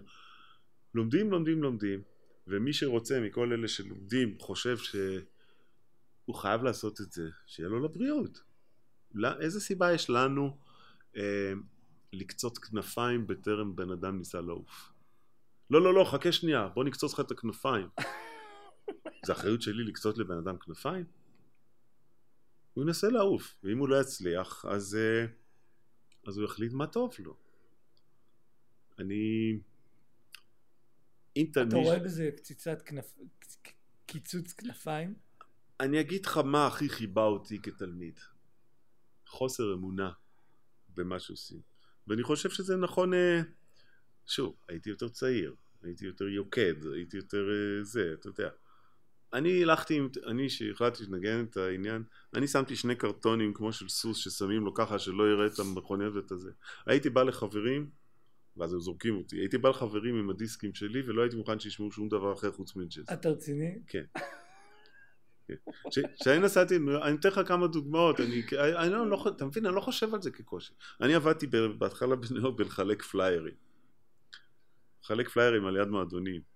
עשרה דולר שעה, זה, היה שכר טוב יחסית. מלא כסף? כן, במי, אתה יודע, במינוס 18 מעלות בפאקינג ינואר. אה, אתה עומד עם כל השכבות האלה זה, אז היה זה וזה וזה וזה, ואז את זה, ואז את זה, ואז עוד את זה, ומתחת לכל הכל היה ווקמן עם אוזניות, והייתי עם יד אחת מחלק, ועם יד אחת מוציא סולוים של סוני סטיט. כאילו, ככה. אמרתי, יאללה, עוד rhythm changes, עוד את מה, מה הטעם שמישהו אומר לי, אה, תדע לך שהולך להיות קשה. קשה לי כבר, מה זה משנה? נורא רציתי לעשות את זה. זה הכל. אז אם מישהו נורא רוצה לעשות את זה, זה לא הוגן. זה לא הוגן לספר לו על תלאות העולם בשלב הזה. אם הוא שואל, אני חושב שזה חובה לספר. אבל כל עוד אתה בא... אני באתי ללמד מוזיקה, רצו אותי שילמד מוזיקה בשביל להקנות אהבה למוזיקה. אני זוכר שהדבר שהכי חיבה אותי, שהייתי, שהייתי הולך ל... היה מורה אחד ברימון, שכל פעם בתחילת השיעור היה אומר, חלטורות? אני לא אעשה חיקוי שלו, אני צריך להימנע מזה כי זה בא לי אוטומטית. הוא אומר, חלטורות? אתם רואים את המעיל הזה? זה מחלטורות. אתם רואים את האוטו בחוץ? לא משנה איזה אוטו, כן? אתה מכיר מכוניות של מורים? מורים. כן, אפשר לחשוב. בית על ארבעה גלגלים. ג'סטי, ג'סטי, ג'סטי, פיאט ברלינגו, כן, האוטו הזה בחוץ, אולי בגלל זה לא השתכנעתי, הסתכלתי החוצה לראות איזה אוטו יצא לו מהחלטורה, אמרתי, כבר עדיף ג'אז? בקיצור, זה מאוד חיבה אותי, חשבתי שזה לא הוגן, אני כמעט הלכתי להתלונן, אמרתי, זה לא פייר, אני באתי ללמוד מוזיקה, למה אתה מנסה למכור לי את הנשמה? ראיתי בזה בגידה באותו זמן. אז כן, מותר להגיד שזה קשה, מותר להגיד, אתם יודעים שלא קל להתפרנס בזה. לא קל. ותחשבו קדימה מה אתם רוצים לעשות. ותדעו שלהתפרנס מזה, שכבה מאוד מאוד מאוד דקיקה מצליחה לעשות את זה. גם מהארץ יצאו, אבל זו שכבה דקיקה. והשכבה, מתוך השכבה הדקיקה הזאת, חלק לא יצליחו גם מהם להתפרנס כל החיים מזה. אז תזכרו שאם אתם לא אוהבים ללמד, ואם אתם לא אוהבים לעשות משהו אחר, ואם מאוד קשה לכם את זה, אז תחשבו טוב טוב, אולי שווה לשמור את זה בתור תחביב נהדר. אבל את זה אני למי- אומר. למי אתה אומר את זה? למי ששואל, למי שאני מרגיש שיש בו כמיהה אה, להבין את זה. אבל אם מישהו בא full force ahead, רוץ, רוץ, רוץ. אני חושב שיש בזה משהו מאוד יומרני לעצור אותו. אתה יודע כן. משהו על החיים יותר ממנו? אתה יודע מה יהיה בחיים יותר ממנו? אתה יודע מה יהיה בכלל? מי יודע מה יהיה? אני זוכר שהתחיל, סיפור אמיתי, אני זוכר ש- ש- ש- שהתחילה כל הבלאגן של קורונה ומישהי קרוב למשפחה שלי, לא משנה, מישהו עורך דין, איבד את העבודה והוא התקשה מאוד. ואז אמרתי לאימא שלי, אבל אני אמרתי לך בגיל 20, משפטים זה לא מקצוע. למה הוא לא הלך ללמוד מוזיקה? ותראי איפה עכשיו ואיפה אני. אתה מבין? אנחנו לא יודעים. אנחנו לא יודעים. אתה חושב שעכשיו יש כל כך הרבה עורכי דין בישראל? כולם ימצאו עבודה? לא. אלה שזה בוער בהם, אלה שחיים ואתה יודע, objection, כל, אתה יודע, חולמים על הרגע הזה, הם יעבדו. ואלה שפחות, ימצאו משהו אחר. גם להשכיר דירות צריך, לא? מישהו צריך לחתום על החוזה. 12 צ'ק, 12 צ'קים. כן. מה דעתך? אני אני עדיין... מתלבט על זה. כן. אני... זה אוכל אותך, אני קולט שזה אה, נקודה כן, אבל. זה, אנחנו מדברים על זה כבר כמה זמן. זה... תעשה לפחות כאילו זה ספונטני. לא, אתה לא יודע, הוצאתי אני- כרטיסייה. מבחינתי יש את העניין של... כן, אני, אני חושב שמשהו בי... מה- אני, אני לא יודע, יכול להיות שמשהו חרדתי כזה, ש, שהוא גם דואג ומגונן ו... יכול אבל, להיות. אבל זה גם, אתה צודק, זה, יש בזה גם חוסר הוגנות, כי זה אומר, אה, אני לוקח אחריות על הסיטואציה, וזו סיטואציה שאני לא יודע בכלל עליה. זה לא רק זה, אתה, זה לא התפקיד שאתה קיבלת בזה. אני לפחות מרגיש ככה. מישהו בא אליי ללמוד סקסופון ואני אמור להגיד לו שזה הולך להיות קשה? באת ללמוד סקסופון. אה, אתה רוצה ב- ללמוד סקסופון. זה בוודאי, זה בוודאי, אבל אני חושב פשוט בשלב ש... אמ, וגם מה זה קשה? וגם כמה כסף זה מספיק? אתה יודע, זה המון שאלות ש, שנכנסות לכאן. כי גם תפיסת הכסף, אתה יודע, אם אתה גדל לבית שהאבא קבלן והאימא לא יודע מה, מנהלת עסקים, אז אתה תגיד לה כמה אתה הולך אבל במוזיקה, שתי סטירות ויאללה, נכון? אני לא גדלתי לבית כזה, גדלתי לבית שבו כסף לא היה, לא... אתה יודע, זה משהו שאנחנו מטפטפים מלכתחילה הרי. נכון, מי מטפטף את העניין הזה של כמה זה מספיק, מה זה מספיק, איך תסתדר... זה עניין שאנחנו מטפטפים, זה, זה עניין ש, שהורים יכולים אה, לגרום לו. ו... יכול להיות שזה... ושוב, זה, זה, אני כל כך שמח על זה שלא גדלתי בזה, כי אחרת אין ספק שהיום לא הייתי עושה את מה שאני עושה. ויכול להיות שזה פשוט דאגה שיש לי מה...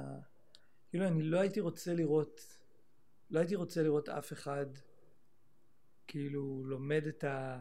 מגלה איזה אמת שהוא לא...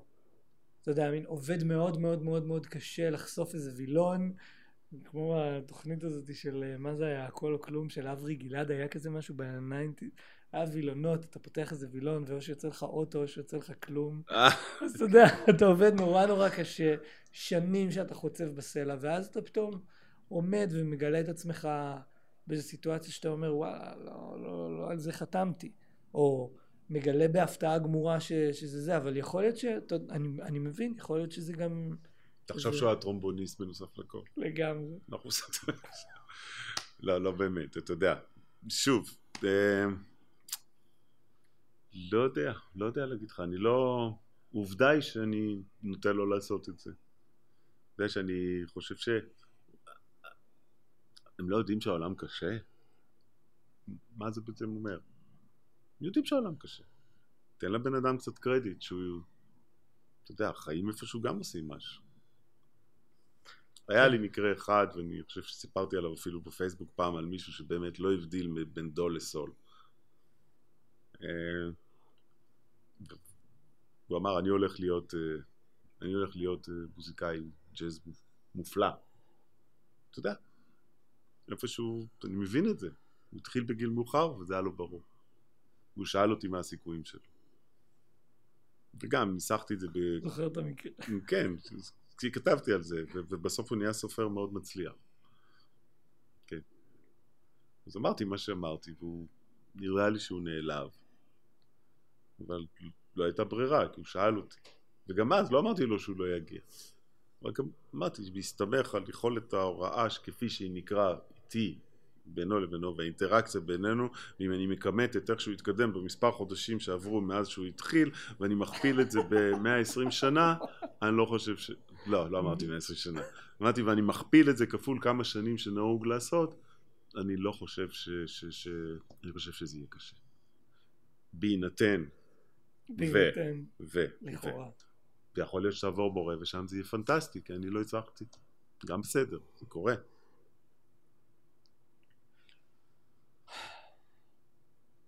ויש אה, יש דברים שאתה רואה אבל שהיום יותר מבשנים הקודמות איזה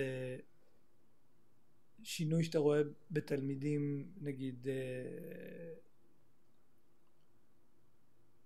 עם האינטרנט, עם פלאפונים, אתה יודע שעכשיו אתה יכול, כן, בזמן שאתה ש... בשירותים, אבל זה שינויים אה, מבורכים. כן, הכל מבחינתך, זאת אומרת, אתה לא רואה איזה תמורה, אני חושב שהשינוי הוא תמיד מבורך. ה adjustment האנושי לא תמיד מוצלח. תרחיב. אה, כי אמרת מקודם גם, סליחה, אמרת מקודם ש... אה, הוא מקור אדיר ל... הוא כלי אדיר ללמוד דברים שאתה כבר יודע. דברים שאתה כבר יודע. נכון. ו... וכלי, אמרת מזעזע, או מסוכן, או גרוע, או בעייתי, לא זוכר את המילה. ללמוד דברים שאתה לא ללמוד יודע. דברים שאתה לא יודע. נכון. אז אה, אוקיי, אז תרחיב על... בטח. אה. תראה, הרבה פעמים אני פשוט רואה מניסיון שבאים אלה תלמידים, אה, אתה יודע, שבעיקר חבר'ה שעובדים בהייטק, כי אתה יודע, באופי שלהם מלכתחילה הם אה, מודעים לעוצמת ה- עוצמת ה- עוצמת הכלי הזה. אז אתה יודע, יהיה להם בזה, יהיה להם מיליון ספרים על, ה, על המחשב, יהיה איזה... הכל יהיה להם, הכל יהיה להם. הבעיה היחידה זה להחליט על מה לעבוד, מה, מה כן לעשות. אז אתה יודע, אז באים אנשים ש- שמנגנים חודש ואומרים לי, טוב, התאמנתי על ה altered scale. אני אומר לו, מה, בחיים שלי לא אמרתי את המילה altered scale, מאיפה הבאת ה altered scale עכשיו? אז הוא אמר, אה, יש את האתר של ג'ון יאנג בונג והוא מסביר על ה altered. אתה מכיר? עכשיו זה מצחיק, אתה נכנס לאתרים האלה ואתה קולט שהכמות צפיות על האתר שמסביר על קולטריין היא יותר גבוהה מכל הסרט של קולטריין ביוטיוב, ביחד. כן, שזה לגמרי. מטורף, כי אתה. אומר, למה אתם מקשיבים? לא. תקשיבו לקולטרן, תוציאו את הסולו של קולטרן, וזה יקרה, תבינו לבד. בשביל מה אתם צריכים את ה middleman הזה? אמ, אתה יודע, אז אתה רואה את זה הרבה, והרבה פעמים זה קורה, אבל אם אתה אומר שתי מילים, אז זה מסתדר. אתה אומר לו, אין לי בעיה שזה, אבל תזכור שחומר להשיג זה הדבר הכי קל בתחום הזה. חומר להשיג זה הדבר הכי קל שיש. על מה אבל? מהו החומר הנכון? שם כל הסיפור היום. שם כל הסיפור. זה מצחיק, כי בגלל זה למשל שיעורים קבוצתיים, ואתה גם יודע את זה, אה, מנדי, מנדי האיש שקע, אני מלמד המון דברים בעל פה. כי מה שהם מבינים בעל פה, זה יישאר, זה יישאר, זה יובן, זה ילך קדימה. כי כדי שלא יצטבר עודף של עוד דפים ועוד דפים ועוד דפים ועוד שטויות. ולמה, ולמה דווקא זה? ולמה לא על זה? זה היופי במורה בעיניי, להגיד עכשיו תעשה את זה, ואחרי זה את זה. ואני חושב שזו אמנות שמשתכללים איתה עם השנים שמלמדים. אתה השתכללת איתה. כן, מאוד, מאוד, מאוד. אה, כן, גם לומדים להתאמץ פחות ולהוציא יותר, זה גם חשוב. לומדים להתנהל קצת יותר חסכוני, שזה דבר נהדר. כי בהתחלה אנחנו גם נורא מתלהבים ואנחנו לא קולטים שבעצם זה מקטין את המרחב שבו התלמיד יכול להתקיים. אתה יודע מה אני מתכוון? ש... לא. תעשה את זה, עכשיו תעשה את זה, עכשיו זה, זה, זה, תתבונן את זה, נותנים עוד חצי שעה מעבר לשעה. זה לא תמיד הדבר הנכון. צריך Mm. לתת לילד, תעשה את זה, כן, הכל בסדר. בוא נראה מה ההתלהבות שלך. אני לא יכול להתלהב בשבילך, אתה צריך למצוא את זה, אתה יודע. אז כן, אני חושב, ובכל מקרה דיברנו על טכנולוגיה, זה כלי, זה כלי. אתה יודע, יש קריקטורה אה, שרואים משפחה קדמונית יושבת מול האש, ואז האימא אומרת, אה, לפני שגילינו את האש דיברנו הרבה יותר. Mm, אני מכיר את זה עם, אה, עם העיתון. כן. יש אחת כזאת גם עם עיתון. שמישהו יושב על. ספסל וקורא עיתון, כן, ומישהו דבר. אומר משהו, העיתונים האלה הולכים להרוס את האנושות. בדיוק ככה, אז כן, אז הם הלכו ממש, אתה יודע, למשפחה קדמונית. כלי. Use it, use it wisely. אנחנו לא מספיק זה. אנחנו חלשים לפעמים, אנחנו מתפתים, לפעמים קשה, אבל זה אנחנו, אנחנו צריכים ללמוד. ואני חושב שהדור הבא ידע יותר טוב מאיתנו להשתמש בכלים שעכשיו נמצאים, שאנחנו מתפתים. אה, כן. סבלנות, הכרה בזה שלוקח זמן להטמיע את הדברים האלה. כן, אתה, אתה, מרגיש, אתה מרגיש שזה עדיין כאן. יש לך תלמידים ואנשים שאתה מזהה אצלם תהליכים כאלה. לוקחים את הזמן, באים, לומדים איתך שנה, שנתיים, עוברים, לא, לא זזים, לא מקווים מהיום למחר להפוך להיות... אה, לא מתכוונים להפוך? לא, לא, זאת אומרת, לא...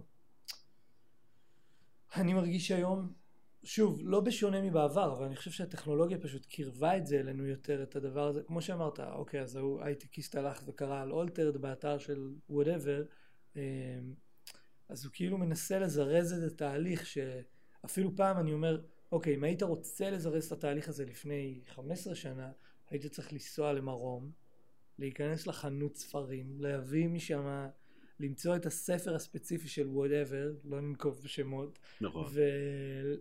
ולהביא משם את, ה, את המקור. ואז הוא היה שולח אותך גם להקשיב לאיזה הקלטה, אז היית גם מביא את ההקלטה, היום הזמינות הזאת היא, היא כאן ועכשיו, אז... אין הזמינות הזאת היא כאן ועכשיו אפשר לעשות את זה, אבל יש דרך אחת שבה אתה יכול להגיד לתלמיד, אתה לא צריך להגיד לו כלום. אתה יושב איתו, ואני לפחות, ואני אומר, סבבה, עשית את זה, עשית את זה, עשית את זה. אני אומר לך עכשיו, באופן מאוד ברור, בוא ניקח את הארבע תיבות האלה של whatever, אתה יודע, נגן את זה איתו עד שנגן את זה בול איתו. התלמיד לבד מבין שפתאום הוא למד הרבה יותר, לדעתי, במיוחד אם בוחרים את הדבר הנכון. בגלל זה בכל סמסטר, בכל מקום שאני מלמד, תמיד מוציאים איזה סולו. והוצאת סולו, אתה יודע איזה כלי זה, אני לא, לא, לא יודע אם אנחנו צריכים לדבר על זה או לא, אבל אה, יש את הרגע הזה, זה רגע מופלא שבו תמיד מבין, וואו, כאילו, התת, התת מודע מתחיל להסתדר. ואז זה- תמיד יש את הנקודות האלה בסולו שאתה מנסה להסביר לו למה... כאילו יש את הנקודה שאתה אומר, פה זו האומנות. כאן הוא נפל על הרבע הלא נכון, עם הצליל הלא נכון, אבל איזה יופי זה. כן, יש, אה, אז- כן, אולי אני קורא את זה בצורה אחרת. לא, אני, ברור שאני לא קורא לזה לא, לא, ברור. לא נכון באמת, אבל, כן. אבל הרגע הזה הוא גם רגע נראה לי חשוב, שהם מבינים ש... אה, אוקיי, זה לא, זה לא by the book, זה בסדר, עכשיו נגנים, עכשיו נגנים את הבלוז במקום הזה שאולי לא כתוב בספר. נכון. את הבלוז, אבל זה כל כך נשמע יפה. נכון. כן, יש את הרגע שברד עושה תגלוטידו. מה, למה עשית את זה? אני לא מבין. מאיפה הבאת את זה? טילו פיליו דיגתי, ו- ושום דבר לא על האקורד הנכון. כן על האקורד הנכון, אבל לא הנכון מה שאתה חושב באותו זמן שבו אתה לומד את זה. למה הכל shifting חצי תיבה כבר שעה, ופתאום shifting אחורה, ו... אז כן, אתה, זה, זה, זה, זה מופלא. איפה אפשר ללמוד את זה? אתה יכול ללמוד את זה מלנגן דורי, מיקסולידי, שזה דבר נהדר, אני לא פוסל אותו, אבל איך אומרים? זה כמו דורי, מיקסולידי, לצורך העניין, ולעשות את זה זה פנטסטי. אה, אבל זה עדיין ללמוד את אותיות האלף-בית. עכשיו, איך מסדרים אותם שזה יצא מילה מגניבה? כל שכן. לא כל שכן, כל שכן. כל שכן סיפור. כן, זה מופלא, זה מופלא. זה תמיר מן האוזן ותמיר מן העין. תמיר מן השכל אפילו. זה לא יאמן תכלס. כן. נכון. יש את הרגעים האלה שאתה גם צוחק, אני לפחות צוחק. שומע את דקסטר ולפעמים פשוט הוא מצחיק אותי. איך מצחיקים במוזיקה? חוץ לעשות, אה, אתה יודע, יא יא יא, כל מיני כאלה שטויות של להקות דיקסילנד משנות התחת. אה, איך מצחיקים במוזיקה? זה משוגע, איך, למה אני צוחק? יצא לכם שאתם צוחקים במוזיקה? שזה, וואו, איזה הומור, כאילו. יצא לי שאני משתאה בחיוך. כן. כי אתה לא, טרגי. מה? תגיד, חז- כשחזרת לארץ והתחלת ללמד, זה היה... זה היה משהו שהוא היה כורח המציאות, או שאמרת, בא לי ללמד, בא לי לתת ממה שאני יודע? אני כל החיים, בתור התחלה, שנאתי להיות, לא להתפרנס. שנאתי, שנאתי את התחושה הזאת. לא להתפרנס מבחינתי זה, זה בית, אתה יודע, בית סוציאליסטי. אין, מה זאת אומרת לא לפרנס את עצמך? אין חיה כזו. אז התנפלתי על כל מה שהיה. והלימוד הראשון שלימדתי היה בבית ספר אה, כלי זמר. כן, זו חוויה. בוא נגיד שלימדתי איזה 600 פעמים את Barbie Girl. באמת? כן, זה היה תקופת ה Barbie Girl. עד היום אני יודע לנגן את זה. טוב. עם פלייבק?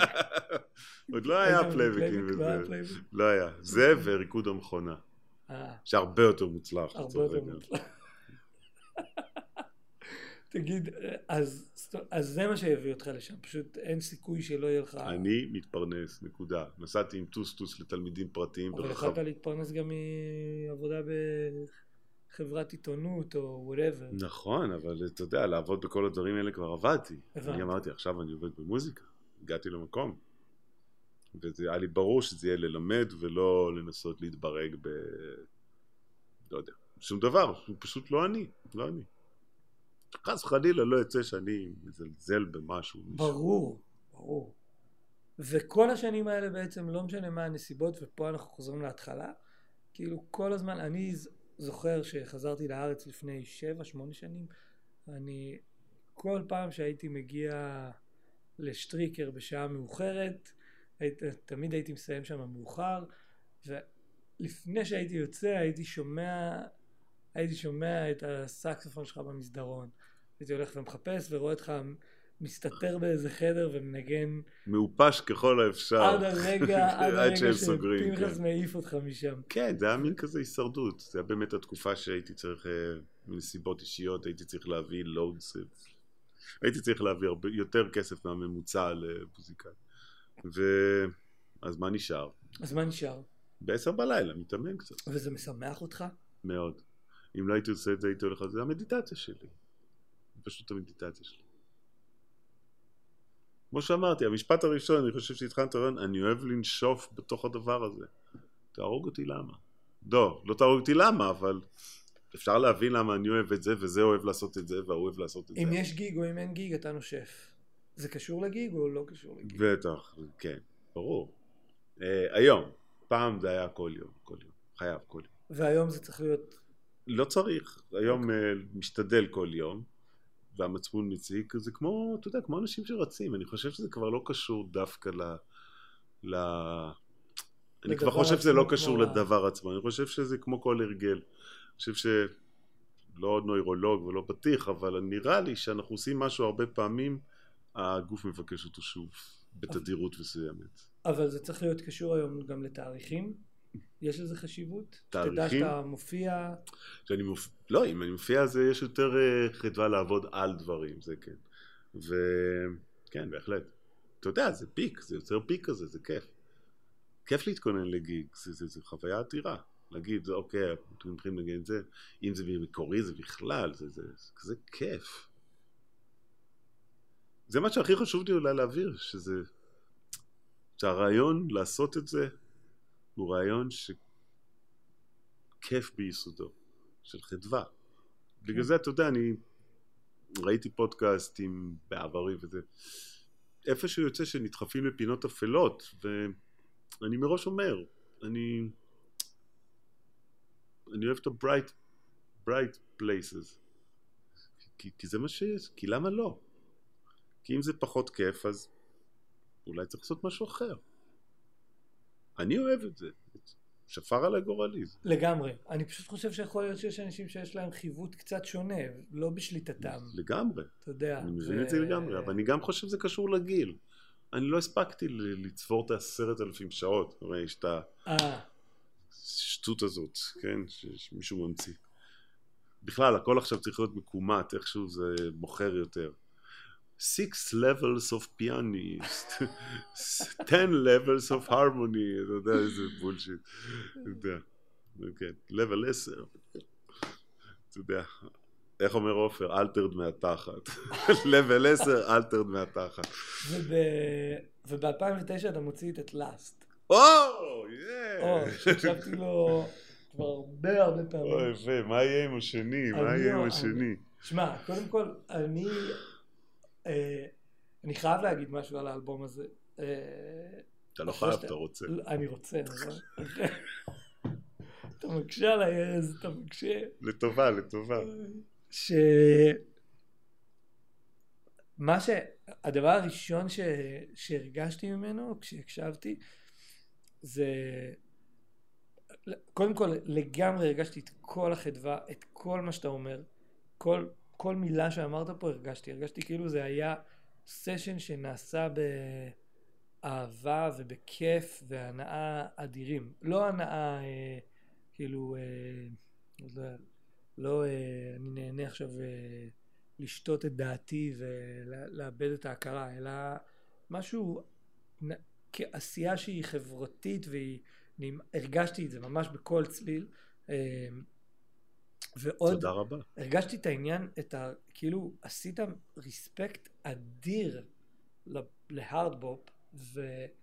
וגם הרגשתי כאילו זה היה, לא יודע אם זה מאחורי השם, אני לא יכול לנחש כאילו כמה דברים שמאחורי השם, אבל גם הרגשתי שזה, זה מי שאני, זה לא, אה, זה לא ג'אז ישראלי, זה לא כאילו פיוז'ן, זה לא whatever, כאילו פלאפל ג'אז, לא, פשוט זה, זו המוזיקה שאני, זה כאילו ה input ש, שיש בתוכי, וזה האאוטפוט שאני רוצה להוציא, ו, וכל כך אהבתי את זה, הרגשתי כאילו, קודם כל הקשבתי לאלבום ברצף פעמיים, כי, תודה כי רבה. הוא פשוט נגמר, ואז הוא התחיל עוד פעם, היה לי כזה ממש נחמד, ובאיזשהו שלב חשבתי, אה, אוקיי, נראה שזה שירים שכבר שמעתי, אבל פשוט ממש, כאילו הרגשתי ש, שאני כזה בבית של, של הבופ, ו, ומשהו באיך שהגשתם את זה הוא, הוא כל כך, כאילו האסתטיקה הזאת היא כל כך נכונה, ואני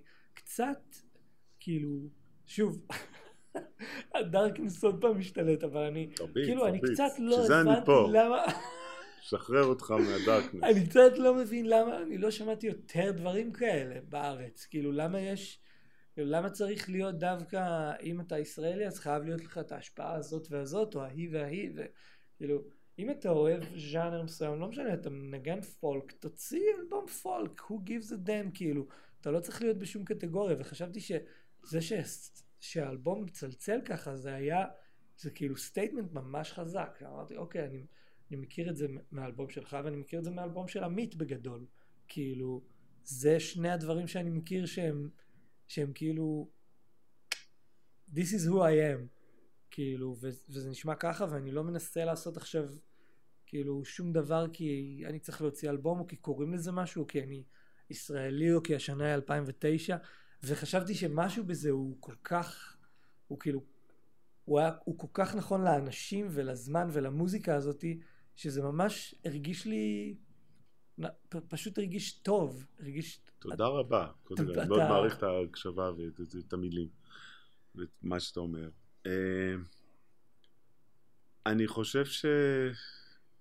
אה, אני חושב שאני יכול לראות את זה בשני צדדים, אחד אולי נשמע קצת יותר נגטיבי או לא נגטיבי, אולי מקטין קצת, אבל אחד, זה מה שאני יכול, וזה גם בסדר. זה מה שאני יכול, זה מה שיצא. זה מה שאני אוהב לשמוע, ואני אוהב להשמיע מה שאני אוהב לשמוע. למדתי איזה craftsmanship, השקעתי בזה את הנשמה, אני אוהב את ה craftsmanship הזה, אני אוהב לנגן את הרוח הזאת, וזהו, אני לא רוצה להוכיח כלום לאף אחד, אני רק רוצה לעשות את מה שאני אוהב. ואם יש אנשים שאוהבים לשמוע את זה, יהיה. Yeah. אם אין אנשים, יהיה. אתה יודע, בסדר. עדיין אפשר. בוא נגיד שאין מוזיקאי ג'אז שאין לו אצל אימא איזה ארגז או שניים של דיסקים שלא נמכרו. זה נראה לי, אתה יודע, איך אומרים, מה הדבר אה, שג'אזיסט עושה, זה מרצף את האמבטיה או משהו, היה איזה בדיחה. אז הימים האלה כבר נגמרו כמובן, וסטרימינג וזה, אבל אתה יודע, עשיתי מה שאני אוהב. לא חשבתי על זה במובן כזה. למרות שאני חושב שהכתיבה בקטעים המקוריים כן שומעים ישראליות. בית ינאי. בא- בית ינאי, ויש שם איזה קטע, אה, או שניים כאלה, והיום אני חושב שאני כותב הרבה יותר ישראלי. אבל אה, שוב, זה לא...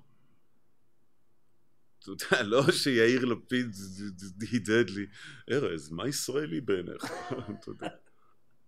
אני אוהב לשמוע את זה, אז אני כותב את זה. הכל בסדר, למה זה אמור להיות אחרת? אני מבין שאנשים רוצים אה, לי לעשות דברים אחרים. אני אני גם את מבין את מי שרענן. אני מ- אומר את זה בתור דוגמה לטובה, אני חושב לא, לא, אני יודע, אני גם שחסר- לא מתגונן. חסר לי את אני לא הדבר מתגונן. אני פשוט מסביר למה זה קרה. כי... כי אני אוהב לעשות את זה. ואתה יודע, ועל זה גם דיברתי על קהילה. זה קורה בזכות זה שגם שי זלמן אוהב לעשות את זה, ועמוס הופמן גם מאוד נהנה לעשות את זה, ויונתן לוי שהיה צעיר מאוד אז, גם מאוד אהב לעשות את זה. ויש עוד דור ועוד דור שגם מאוד אוהבים לעשות את זה.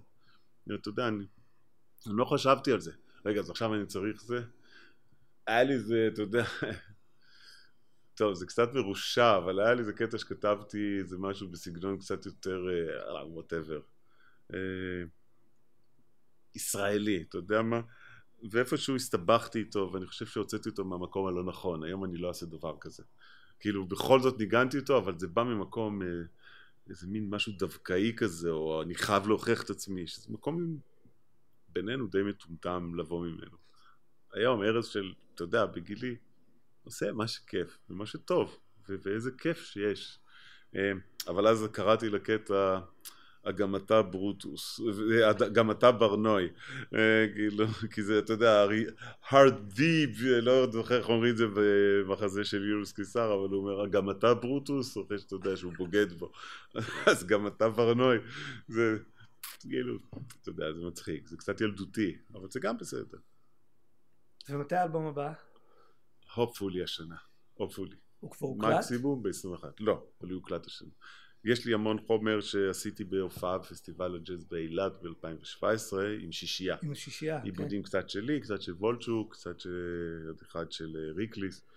אה, יצאו דברים יפים, ואין ספק שנקליט את זה ונוסיף עוד איזה קטע שניים. כן, ואני חושב שזה יהיה השישייה, כי הגיע הזמן.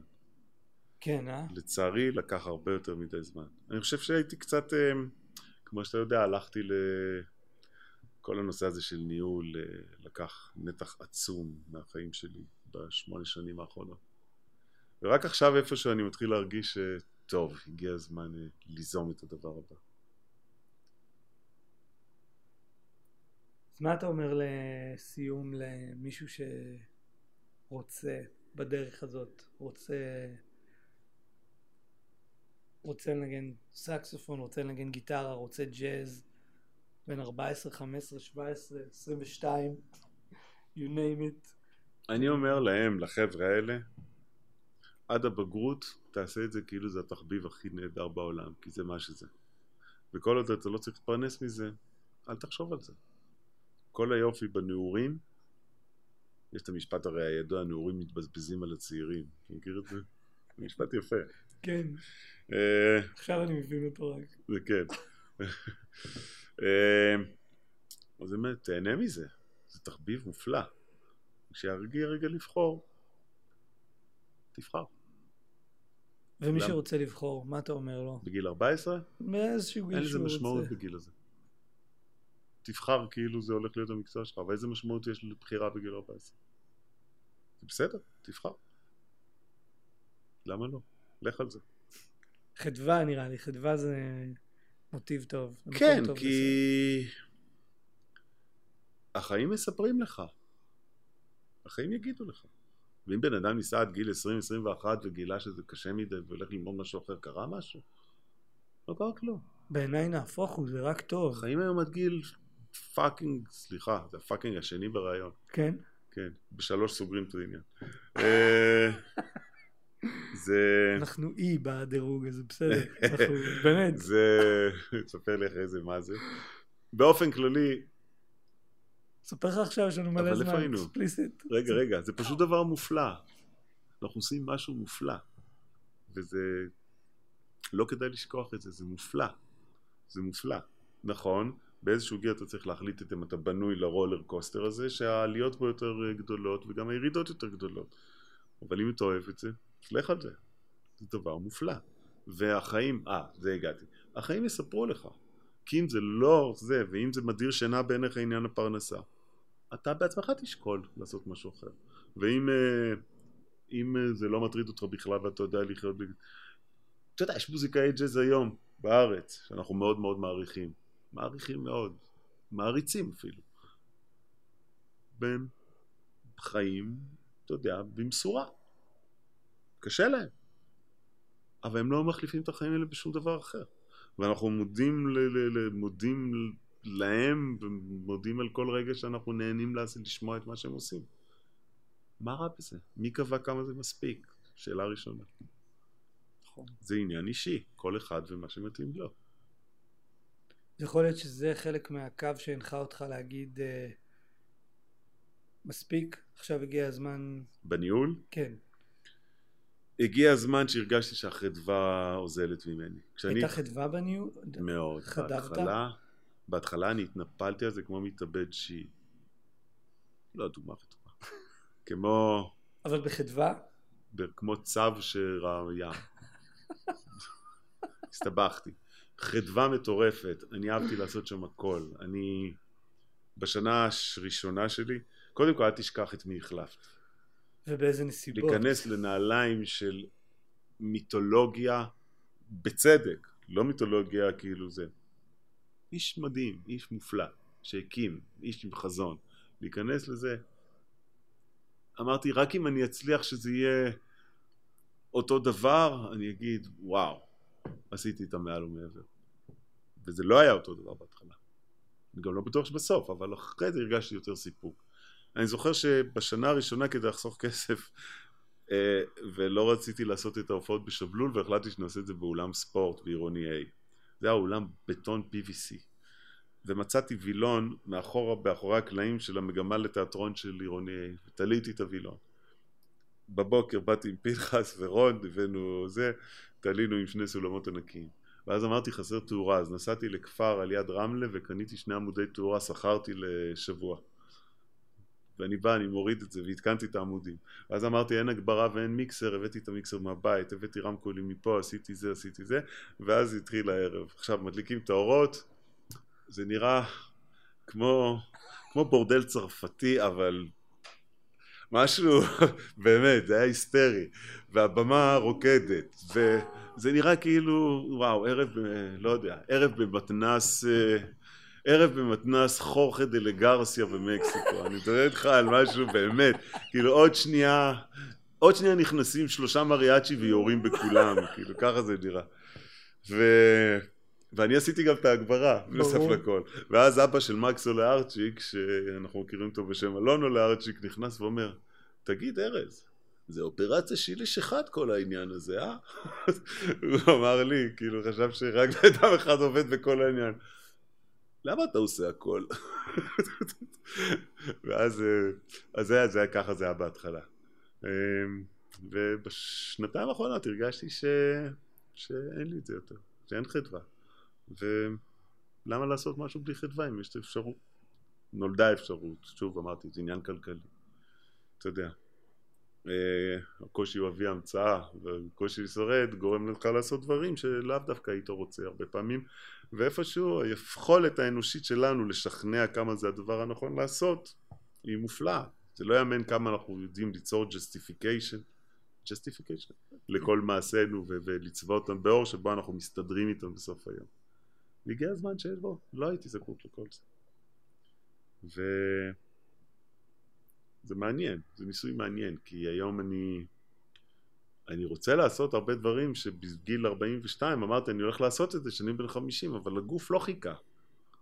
ואתה בטוח שברגע שזה יקרה, זהו, עכשיו אני מתחיל לעשות את זה, ואתה בגוף של בן 42 שאמר אני הולך לעשות את זה.